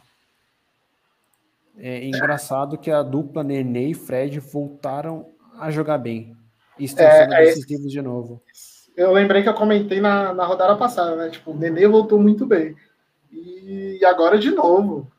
Cara, tipo, você vê com o cara... O, o, teve até uma coisa que eu tava conversando com, com o Du uma época que, tipo, quando um cara volta da Europa ele vem muito diferenciado. A maioria, né? A grande maioria, quando, quando chega e volta para jogar no, no futebol brasileiro, o cara vem muito diferenciado. E o Nenê joga bem faz muito tempo, né? E, e você vê que é uma qualidade diferente o que o cara faz o time jogar pra caramba, né? Então o Nenê, é, de novo, tipo, diferenciada, né? Tipo, você olha o gol lá, você vê que tipo, ele bate não. Não é que ele vai fazer trocentas coisas, mas alguns detalhes que ele faz, que ele faz faz muita diferença. Tipo, pô, o cara sabe cruzar, o cara sabe bater na bola. E só isso já faz a diferença enorme no nosso futebol. É enorme, né? É muito grande. E ah, o Bahia, o Bahia é muito inconsistente, né? Lembro, lembro o Goiás também. O Goiás pega num jogo, vai, vai super bem, aí tem jogos péssimos. Aí nesse jogo aí até exigiu algumas defesas difíceis, mas não atacou pra valer. Não atacou pra valer, assim. Então, pô, é em casa, tinha que ganhar, então já começa a ficar assustado de novo ali, né? É, o... destaque mas... da defesa do defesa do Fluminense, que pontuou pra caramba, né? Até o goleiro, que não costumava, não, não costumava pontuar bem, né? Uhum, isso, isso mesmo, isso que eu ia falar agora. A, defesa, a linha de defesa toda do Fluminense foi muito bem. Foi muito bem. O Calegari, onze pontos. Nino, seis pontos. Lucas Claro, sete ponto oito. Egídio. Olha o Egídio voltando a jogar bem aí. Novamente bem com o desarme. nove ponto sete. O Marcos Felipe, que não é um goleiro que faz grandes pontuações, dezesseis pontos, um dos goleiros que mais pontuaram bem nessa rodada, né? Então, é muito interessante. Aí o Nenê, dez pontos, Luiz Henrique, dez ponto quatro. O, o Fred, dessa vez, não fez uma boa pontuação, mas é um cara que produziu, um cara que conseguiu, teve espaço para finalizar, quase fez um golaço de cabeça. Sim. Então, é um time interessante, cara, que tá mantendo uma boa constância, tá jogando bem nos últimos jogos aí, e é um time que vale a pena a gente abrir o olho nessa reta final do Brasileirão. Não sei o que você acha, Ti. Tá.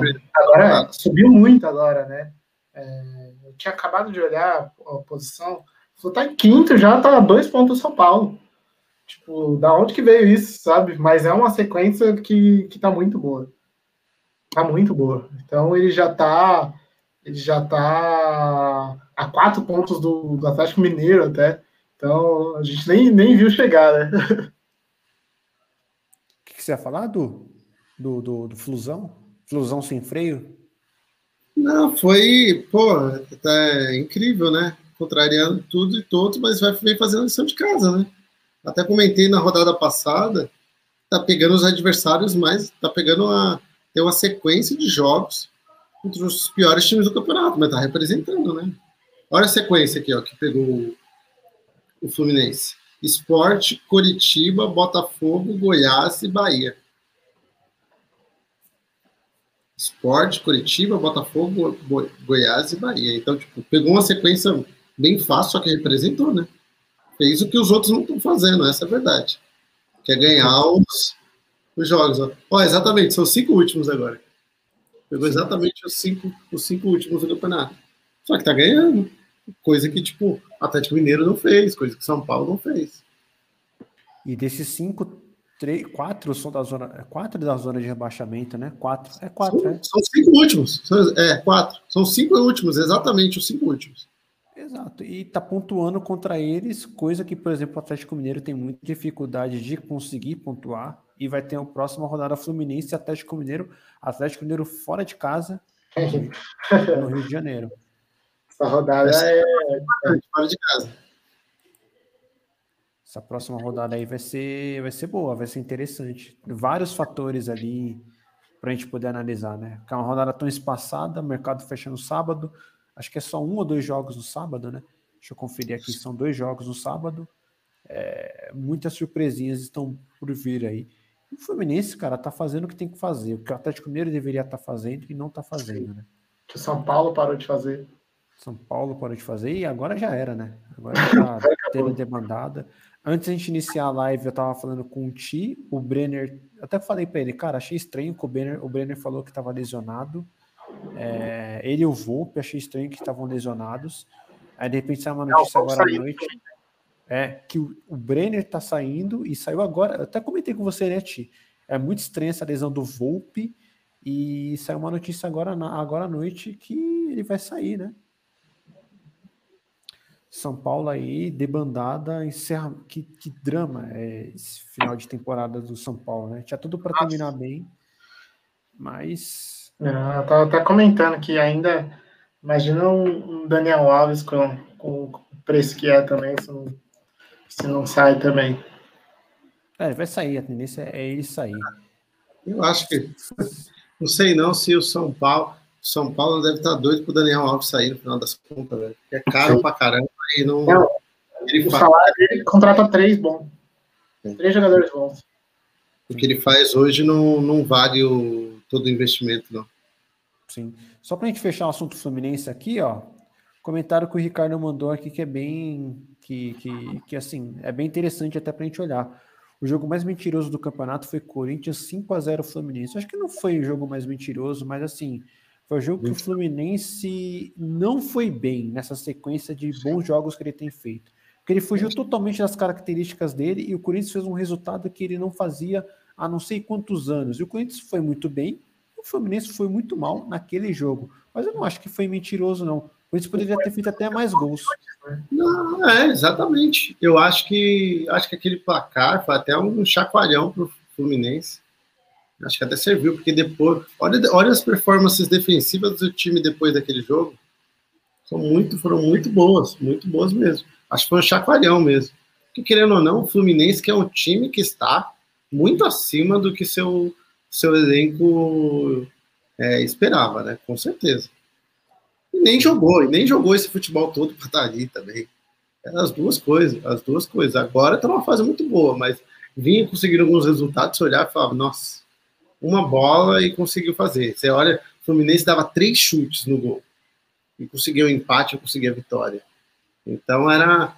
E aí vinha, e aí vinha dessa forma. E aí acho que aquilo deu um chacoalhão no time. Tipo, pô, vocês estão lá no topo, mas... Vocês estão bem, assim, brigando pela Libertadores, mas... Vamos tomar cuidado aí. E aí foi com, foi com essa postura mais de... melhorar a defesa e tal, depois desse jogo, e praticamente não tomou gol. Oh, só para só para lembrar aqui, ó, nesse jogo jogou Marcos Felipe, Calegari, Lucas Claro, Matheus Ferraz e Danilo Barcelos. Aí depois o time jogou com três volantes, só o Márcio Araújo ali, fazendo a ligação meio-ataque, e o Fred. Não tinha Nenê nesse jogo. Tá num time que tinha... um lado esquerdo da zaga ali que não estava tão bem, três volantes, nenhum, não tinha o Nenê para criar a jogada. Era o Marcos, era o Michel Araújo, que é o cara mais correria, e o Fred lá na frente, tentando fazer a parede. E a verdade, por exemplo, o, o Nenê só entrou porque o Michel Araújo machucou. Exatamente. Exatamente. E o Corinthians estava com o Mosquito em boa fase, o Casares numa boa fase antes de sentir a lesão. Matheus Vital, que jogou muito bem, se não me engano, finalizou muito para esse jogo. E tinha o Cantilho, o Cantilho que fez uma boa partida naquele dia. Uhum. É, as coisas deram certo, né? Deu errado para o Fluminense e o chute do Corinthians, quando, acho que foi dando três gols de fora da área. Isso. E acertou, acertou. Isso. Ah, o Ricardo comentou aqui, ó. Quis dizer que o Corinthians nem é tão bom e o Fluminense não é tão ruim. Não, entendi. Agora, agora a gente entendeu. É, galera, vocês querem comentar mais algum jogo? Ou a gente pode já fechar a conta por hoje? É isso, vamos fechar, né? Meio de chamada. Beleza. beleza. Só falar rapidinho aqui do jogo do, do Inter e Atlético Paranaense. É... Rudinei, nove pontos. Nove F T, pontos. Né? F T. É, F T. F T. É. E o Yuri Alberto negativou. Eu não lembro quando foi. É surpresa aí. É. Não, não teve nenhum chute, né? Isso nenhum que chute. surpreende. Ele não fazer um gol e tal é totalmente normal, mas ele, ele não fazer nenhum chute é algo que eu não esperava tanto. E o Kaiser, hein? O que, que foi, hein? Sabe, Anderson? Não, cara, eu não cheguei a ver. Ele tava cotado para esse jogo. Ah, ele entrou ali, né? Não, ele, ele tá entrou. Aqui, acho que ele, ele, tá, ele entrou no meio da partida. Porque o Carlos Eduardo, ele não ia jogar. Conseguiu um efeito suspensivo, acho que uma hora antes do jogo. É... E aí ele, ele jogou. até que fez uma boa pontuação, dois ponto três, mas o Renato Kaiser chama atenção, Du. Eu não, não sabia, que, eu não, sinceramente eu não sei o que aconteceu com ele, não sei se modificaram a escalação em cima da hora, não sei, estranho. Agora me chama atenção o Yuri Alberto, nenhuma finalização, nem finalização bloqueada. Sim. Zero finalizações. Enquanto zero. O Rodinei com, com F T F D.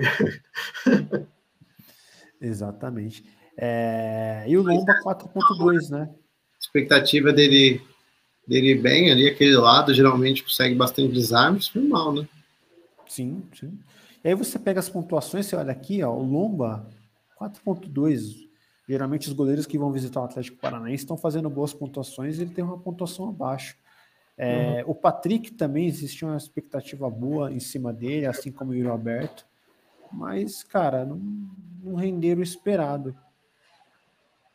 E do lado do Atlético, ah, não teve nenhum jogador assim que eu vejo que, nossa, se destacou tanto assim. Talvez o Nicão, né, pela sequência dele de pontuações bem baixas que ele tem feito nos últimos jogos, fez quatro ponto dois. Está ótimo, ele estava fazendo isso com gol. Sim, sim.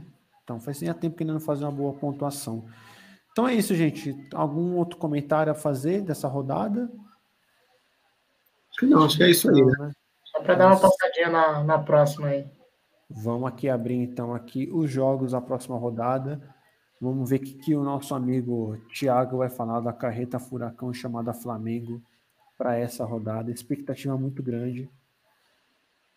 É, aqui. Comentáriozinho aqui do Cartoleiro Pro. Teve a finalização do Vitinho, que achei D D do Lomba, foi aos quarenta e cinco do segundo tempo, mas a Cartola não deu. Resta nenhum chute perigoso, fora que foi na trave.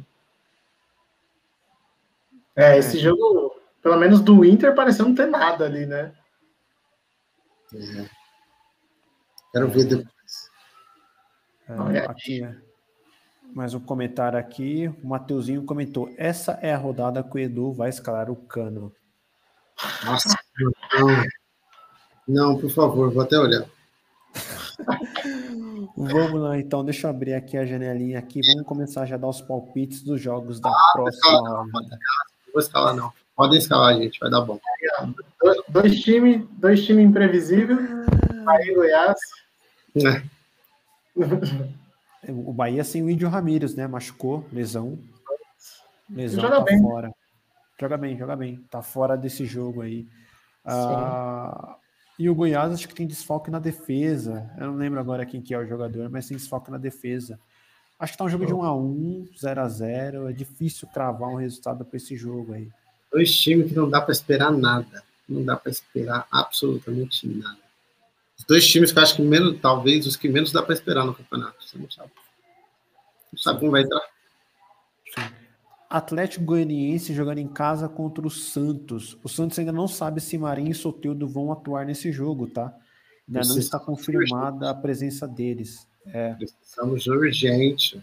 E o Santos tem problemas, problemas no meio-campo, o Santos tem, porque o Sandri foi expulso. E aí não se sabe quem é que vai jogar no lugar dele, até porque o Alisson, o Alisson já é titular, tem o Jobson que está lesionado e o Pituca saiu. Nossa, então, mas o, o, a defesa do Santos tá, tá muito estranha, né? Tá, tá bem baguncinho. Sim. E eu acho que esse jogo, assim, eu vou comentar com base nas notícias de hoje, tá? Que provavelmente o Marinho não joga. Então se o Marinho não jogar, eu acho que vai ser um jogo de um a um ou vitória do Atlético Goianiense por dois a um. Volta o Zé Roberto, Atlético Goianiense, praticamente o time completo. Imagino isso. É, é o que eu penso também. Bragantino, cara, Bragantino e Flamengo. Jogando. O Flamengo tá, acho que no princípio tá sem o Diego, sem o Diego pro próximo jogo.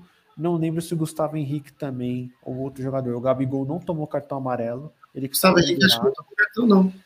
Não, então ele joga. É, o Gabigol... O Gabigol ele tá pendurado é, e ele vai pro jogo. Então há um medo, o Flamengo tá tomando muito cuidado com o Gabigol para ele não tomar amarelo e se suspenso nessa reta final aí. O uhum. é, que, que vocês acham desse jogo? Ah, eu acho que vai ser um jogão, né? Tipo, ataque para ambos os lados aí, né? É, acho que o Mengão não vai passar o carro. Não vai passar o carro, mas... Mas... E eu, eu nem acho que, que a saída do Diego é tão ruim assim, tá? Se, se duvidar, contra o Bragantino é até melhor não, não ter o Diego ali. Porque... Diego é um jogador que, tipo, não tem tanta força física, né? Você vê os botes dele, você vê que, que ele precisa ir na loucura ali. Então, tipo, não sei quão, quão bom é ficar o Diego de volante. Acho que vai ser um jogo legal, assim. Dá pra, dá pra esperar, mas dá pra esperar de tudo nesse jogo. Mas eu acredito que o Flamengo deve ganhar até. Pra você, Edu. Ah, bem difícil, velho. Tendência, tendência a ter gols. Principalmente porque as do, os dois times vão estar muito interessados, só que não é confronto direto, então, tipo, os dois querem a vitória, empate não serve para nada. Então, a tendência é ter um jogo movimentado. E difícil, né? Aí você fica... Eu quero ver quem a galera vai escalar. Aí, o Gabigol, o Claudinho. É, essa, essa rodada vai ser complicada, né? Desse eu jogo. Acho, mas, assim, eu acho que tem que ser um jogão, velho. Eu acho que os dois vão ser os mais escalados da rodada. Os dois, assim, pau a pau. Pau a pau, acho que vai ser escalado. Você acha? Acho, acho. A maioria vai, né, cara? A maioria vai. Se o jogador tá indo bem duas, três rodadas seguidas, a galera aposta. Mesmo com o jogo difícil, a galera vai escalar. É igual o Roberto. Então, eu tô achando que o P P vai ser escalado. Também. Também. Um comentário aqui rapidinho, o Ricardo Sequeira comentou aqui, ó, o Marinho joga, alguém pergunta pra Carol. O Gabriel perguntou aqui, o que acha do Jean nessa? Acho que é uma boa, cara, o Jean acho que é uma boa, não sei o que os amigos acham. O Jean não é uma boa, né? É, o... não, tem, não, tem, não tem não. É muito difícil você falar, o Jean não é uma boa nessa, nessa partida, porque sim, se tem chance de S G, se é favorito, tem chance de S G. Se não é favorito, tem chance de D D. Então... Bola parada. É difícil, é difícil. O cara, o cara bate falta e bate pênalti. É difícil. Não, se ele enxergar uma partida e falar assim, não dá pra pôr Jean. Se, se o Marinho jogar até, o Jean fica interessante ainda. Isso que é, que é legal. Porque o Marinho chuta muito. Então, é, é aquela coisa, né? Um, é, o... o O Atlético Goianiense deixa chutar muito, né? Deixa ter muito lance pro, pro Jean T D D, então tá um jogador que tá constantemente interessante. Exatamente. O Ricardo comentou aqui que vai de Natanael do Atlético Goianiense, é um lateral que vem jogando muito bem nos últimos jogos, é, fazendo gols, tem jogado bem. É, para mim acho que é um jogo de gols, Bragantino e Flamengo. Acho que vai ser um jogo tipo dois a dois, não sei, três a dois para um dos lados. É difícil. Eu aposto nas três colunas aí. Vou ficar bem mureteiro aí, porque é um jogo, cara, é um jogo interessante. Botafogo e Grêmio, acho que Grêmio, né, cara? Acho que Grêmio até... Eu não sei se vocês assistiram Botafogo e Palmeiras. Pô, não assisti. Não assisti. Não, cara, tem alguns jogadores do Botafogo que são interessantes, cara. São interessantes, mas é lógico, tá na reta final... Botafogo já nessa rodada pode já decretar o rebaixamento oficialmente. É. É, tem jogador da base que quer mostrar serviço, quer garantir o espaço. Não dá para confiar, né? Viu? Não tem uma amostra tão pequena, né? É, então. Tem alguns jogadores até interessantes, mas o Grêmio, lógico, disparadaço, favoritaço para essa rodada aí. P P surge com uma boa opção. Jean-Pierre também aparece com uma boa opção. Uh, talvez o Churin, até porque o Botafogo perdeu o Rafael Foster na zaga, é, e aí a tendência é jogar Cano e Souza na zaga, o Botafogo com muitos focos na defesa. É, para vocês, quem quer ir, boas opções para esse jogo que vocês enxergam e qual o palpite de vocês? Eu, eu não, não confio tanto em jogador do Botafogo, evito bastante assim. E aquela coisa, né? Grêmio é mais os jogadores que você falou mesmo, mas com aquele pé atrás de jogar. Eu tô esperando qual jogo que vai ter alguém passando o carro, velho. Eu fico mais expectativa aqui. Também tô, acho que, acho que tá chegando, hein? Chegando, tá chegando. Acho que tá chegando. Vrum, vrum, vrum, vrum, vrum, vrum, vrum. E aquecendo o motor. Inter Sport, lembrando que o Sport joga amanhã contra o Botafogo, né? Então o Sport tem mais um jogo para poder fazer um jogo eletrizante, é, na Ilha do Retiro, se não me engano. Internacional, lógico, muito favorito para esse jogo. É, até eu não sei se vai ter algum desfalque para esse jogo, mas é claro que não tem como deixar de fora o Yuri Alberto, né? Talvez o Thiago Galhardo já esteja disponível para esse jogo, mas acho que ele vai começar do banco. Pô, aí, aí Anderson. Ah, tá. Tô, tô, tô aqui. Ah, eu, eu acho que eles não vão ser, o Gabigol e o Claudinho não vão ser os dois mais escalados, não, hein, né? Tendo tantas essas disputas assim, hein? P P com jogo bom, o Yuri Alberto jogo bom. Nossa. Tô não, tô não... Dúvida. Tô não dúvida. Nossa, né? Dependendo dos meias, aí até nem duvido que Patrick esteja muita gente escalando. Ah, vai estar, tá, sim. Com certeza. Vai, tá, sim. Certeza, certeza vai estar. Mas aí, Inter favorito, com certeza. Os defensores vão ser bem interessantes. Os defensores do Inter para essa vão ser muito bons, eu acho. Porque o Sport fora de casa é terrível ofensivamente. Terrível. Vou até buscar aqui. Ó. Depois você até que ver se esse jogo é uma boa para, por exemplo, escalar um Edenilson, né? Chance de penalidade nesse jogo. Até dar uma olhada aqui se eu, se encontro. Até falei, até falei um dado errado. Eu falei setenta e um por cento de, de S G em casa. Eu falei errado, é quarenta e sete por cento. Porque eu tava olhando do... Eu tinha apertado aqui no negócio para estar tá no intervalo. É o time que mais tem mesmo, mas quarenta e sete por cento tem de S G em casa o Atlético Mineiro. Deixa eu ver aqui. Agora, o que eu queria ver é quanto, quanto, quantos S Gs que fornece o Sport, que com certeza é disparado o pior, o pior time. Eu, eu falei uma informação errada aqui, rapidinho. O Internacional é o segundo time com mais pênaltis a seu favor, nove. O Atlético Mineiro e o Santos tem doze. Agora o Sport, ele cedeu apenas cinco pênaltis. No Campeonato Brasileiro, cedeu pouco, comparado ao Botafogo e o Vasco, que são times que cederam onze penalidades já no Campeonato Brasileiro. Mas... É, aqui, a, até achei aqui, ó, Sport cedeu S G fora de casa em sessenta e nove por cento das partidas. sessenta e nove por cento. É muita coisa. É muita coisa. É um defensor é muito aí, vai ser interessante. É muita coisa. Até o Mateuzinho comentou aí, Thiago, faz o barulho do carro do Inter em cima do Sport.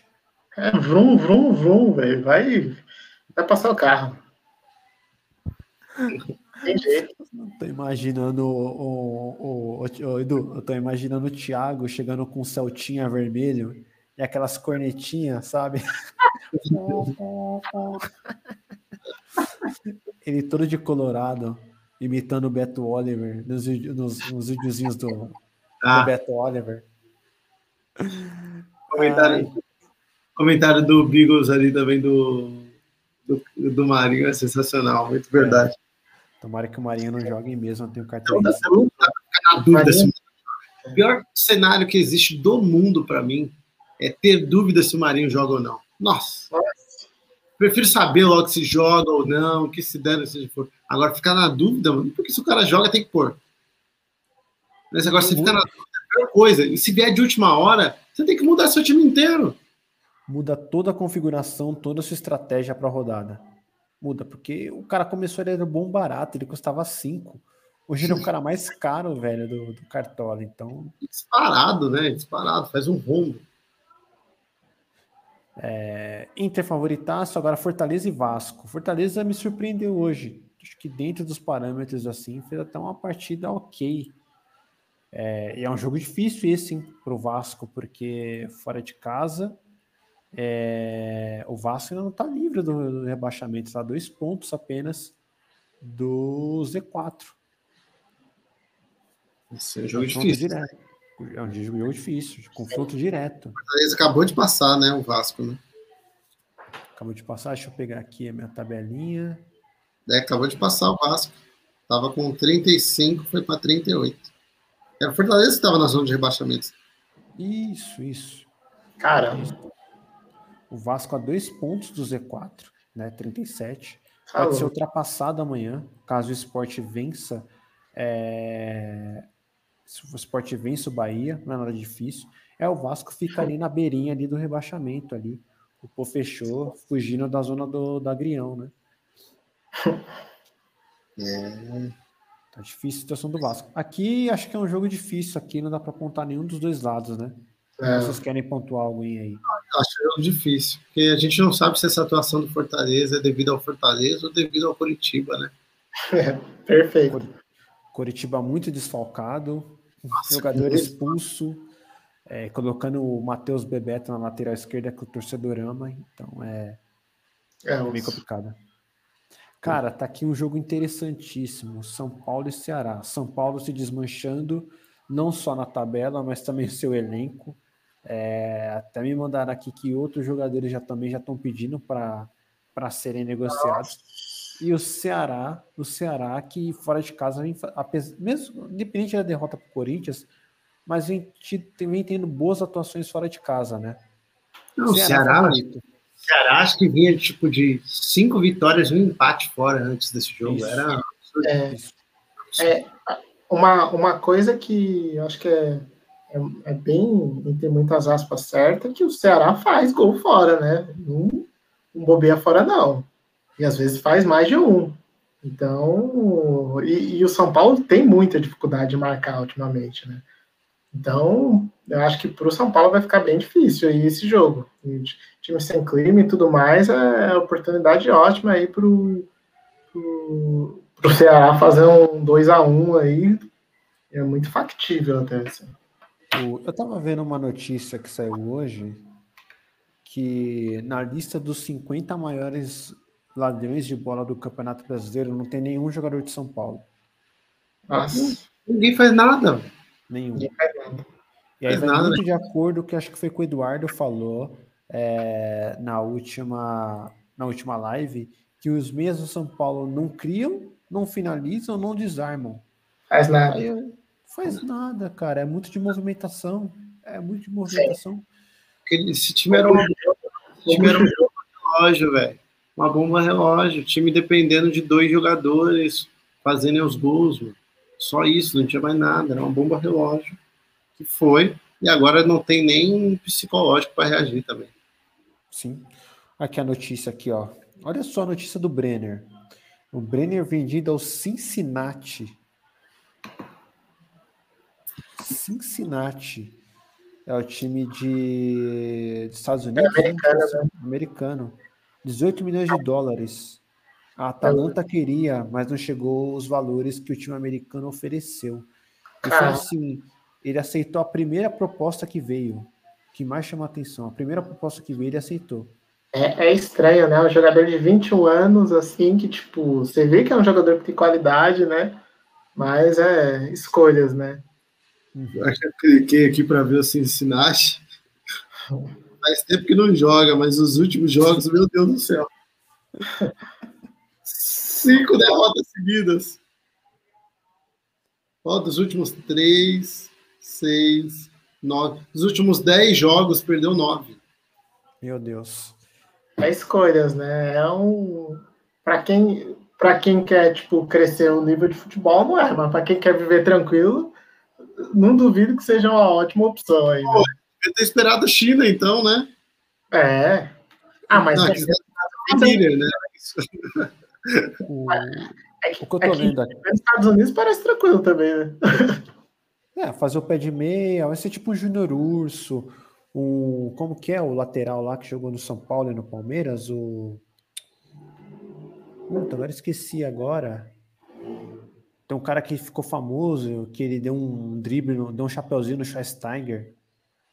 Caramba, cara, esqueci. Ele tá fazendo sucesso. Tem o João. O João Paulo, que era do Botafogo, também está fazendo sucesso lá fora. Tem vários brasileiros fazendo sucesso na Major League Soccer, mas acho que é um talento desperdiçado. Eu acho é. que ele poderia, por exemplo, ir para a Atalanta, recebendo menos, do que para um centro escondido do futebol. Vai saber, né? Com certeza. A informação é que eu, é que eu vi é que o Brenner pediu para sair. É, debandada, né? E é, eu acho que erraram também de mandar embora o Fernando Diniz antes do final do campeonato, mas enfim. Vamos voltar aqui os jogos aqui da rodada aqui. Então, para vocês, São Paulo favoritaço, para mim Ceará. Não, é. Eu acho que empate tá, tá mais para Ceará do que para São Paulo. O Edu tá pensando ainda. Ah, eu não falo São Paulo favorito, não. Para mim, esse jogo aí provavelmente vai ser. Eu só penso no Vina e não penso em mais nada. Esse jogo aí não, nem encosta mais. Nem encosta. É, beleza. Fluminense Atlético Mineiro. Esse é um jogo interessante, hein, velho? Interessante. É, é um, é um jogo, jogo... para tentar o Fluminense. É o é... famoso, vamos ver se o Fluminense é tudo isso mesmo. Isso que eu ia falar. Isso que eu ia falar. Verdade. Isso que eu, isso que eu ia falar. Porque o Atlético venceu o Jair. De novo suspenso. Como gosta de cartão amarelo, né, o Jair, né? Bate, ele bate. Como gosta de cartão amarelo, né? É... Eu acho que é um jogo interessante, cara. É um jogo muito interessante, mas ainda acho que tá cedo para saber é... quem é que vai jogar. Mas acho que é um jogo de empate esse jogo aí. Empate ou vitória do Fluminense. Eu tenho gostado mais do que o Fluminense tem jogado dentro e fora de casa. O Atlético Mineiro é um time muito inconstante, principalmente fora de casa. Quero assistir esse jogo, curiosidade, para ver é. como vai ser. Interessante demais.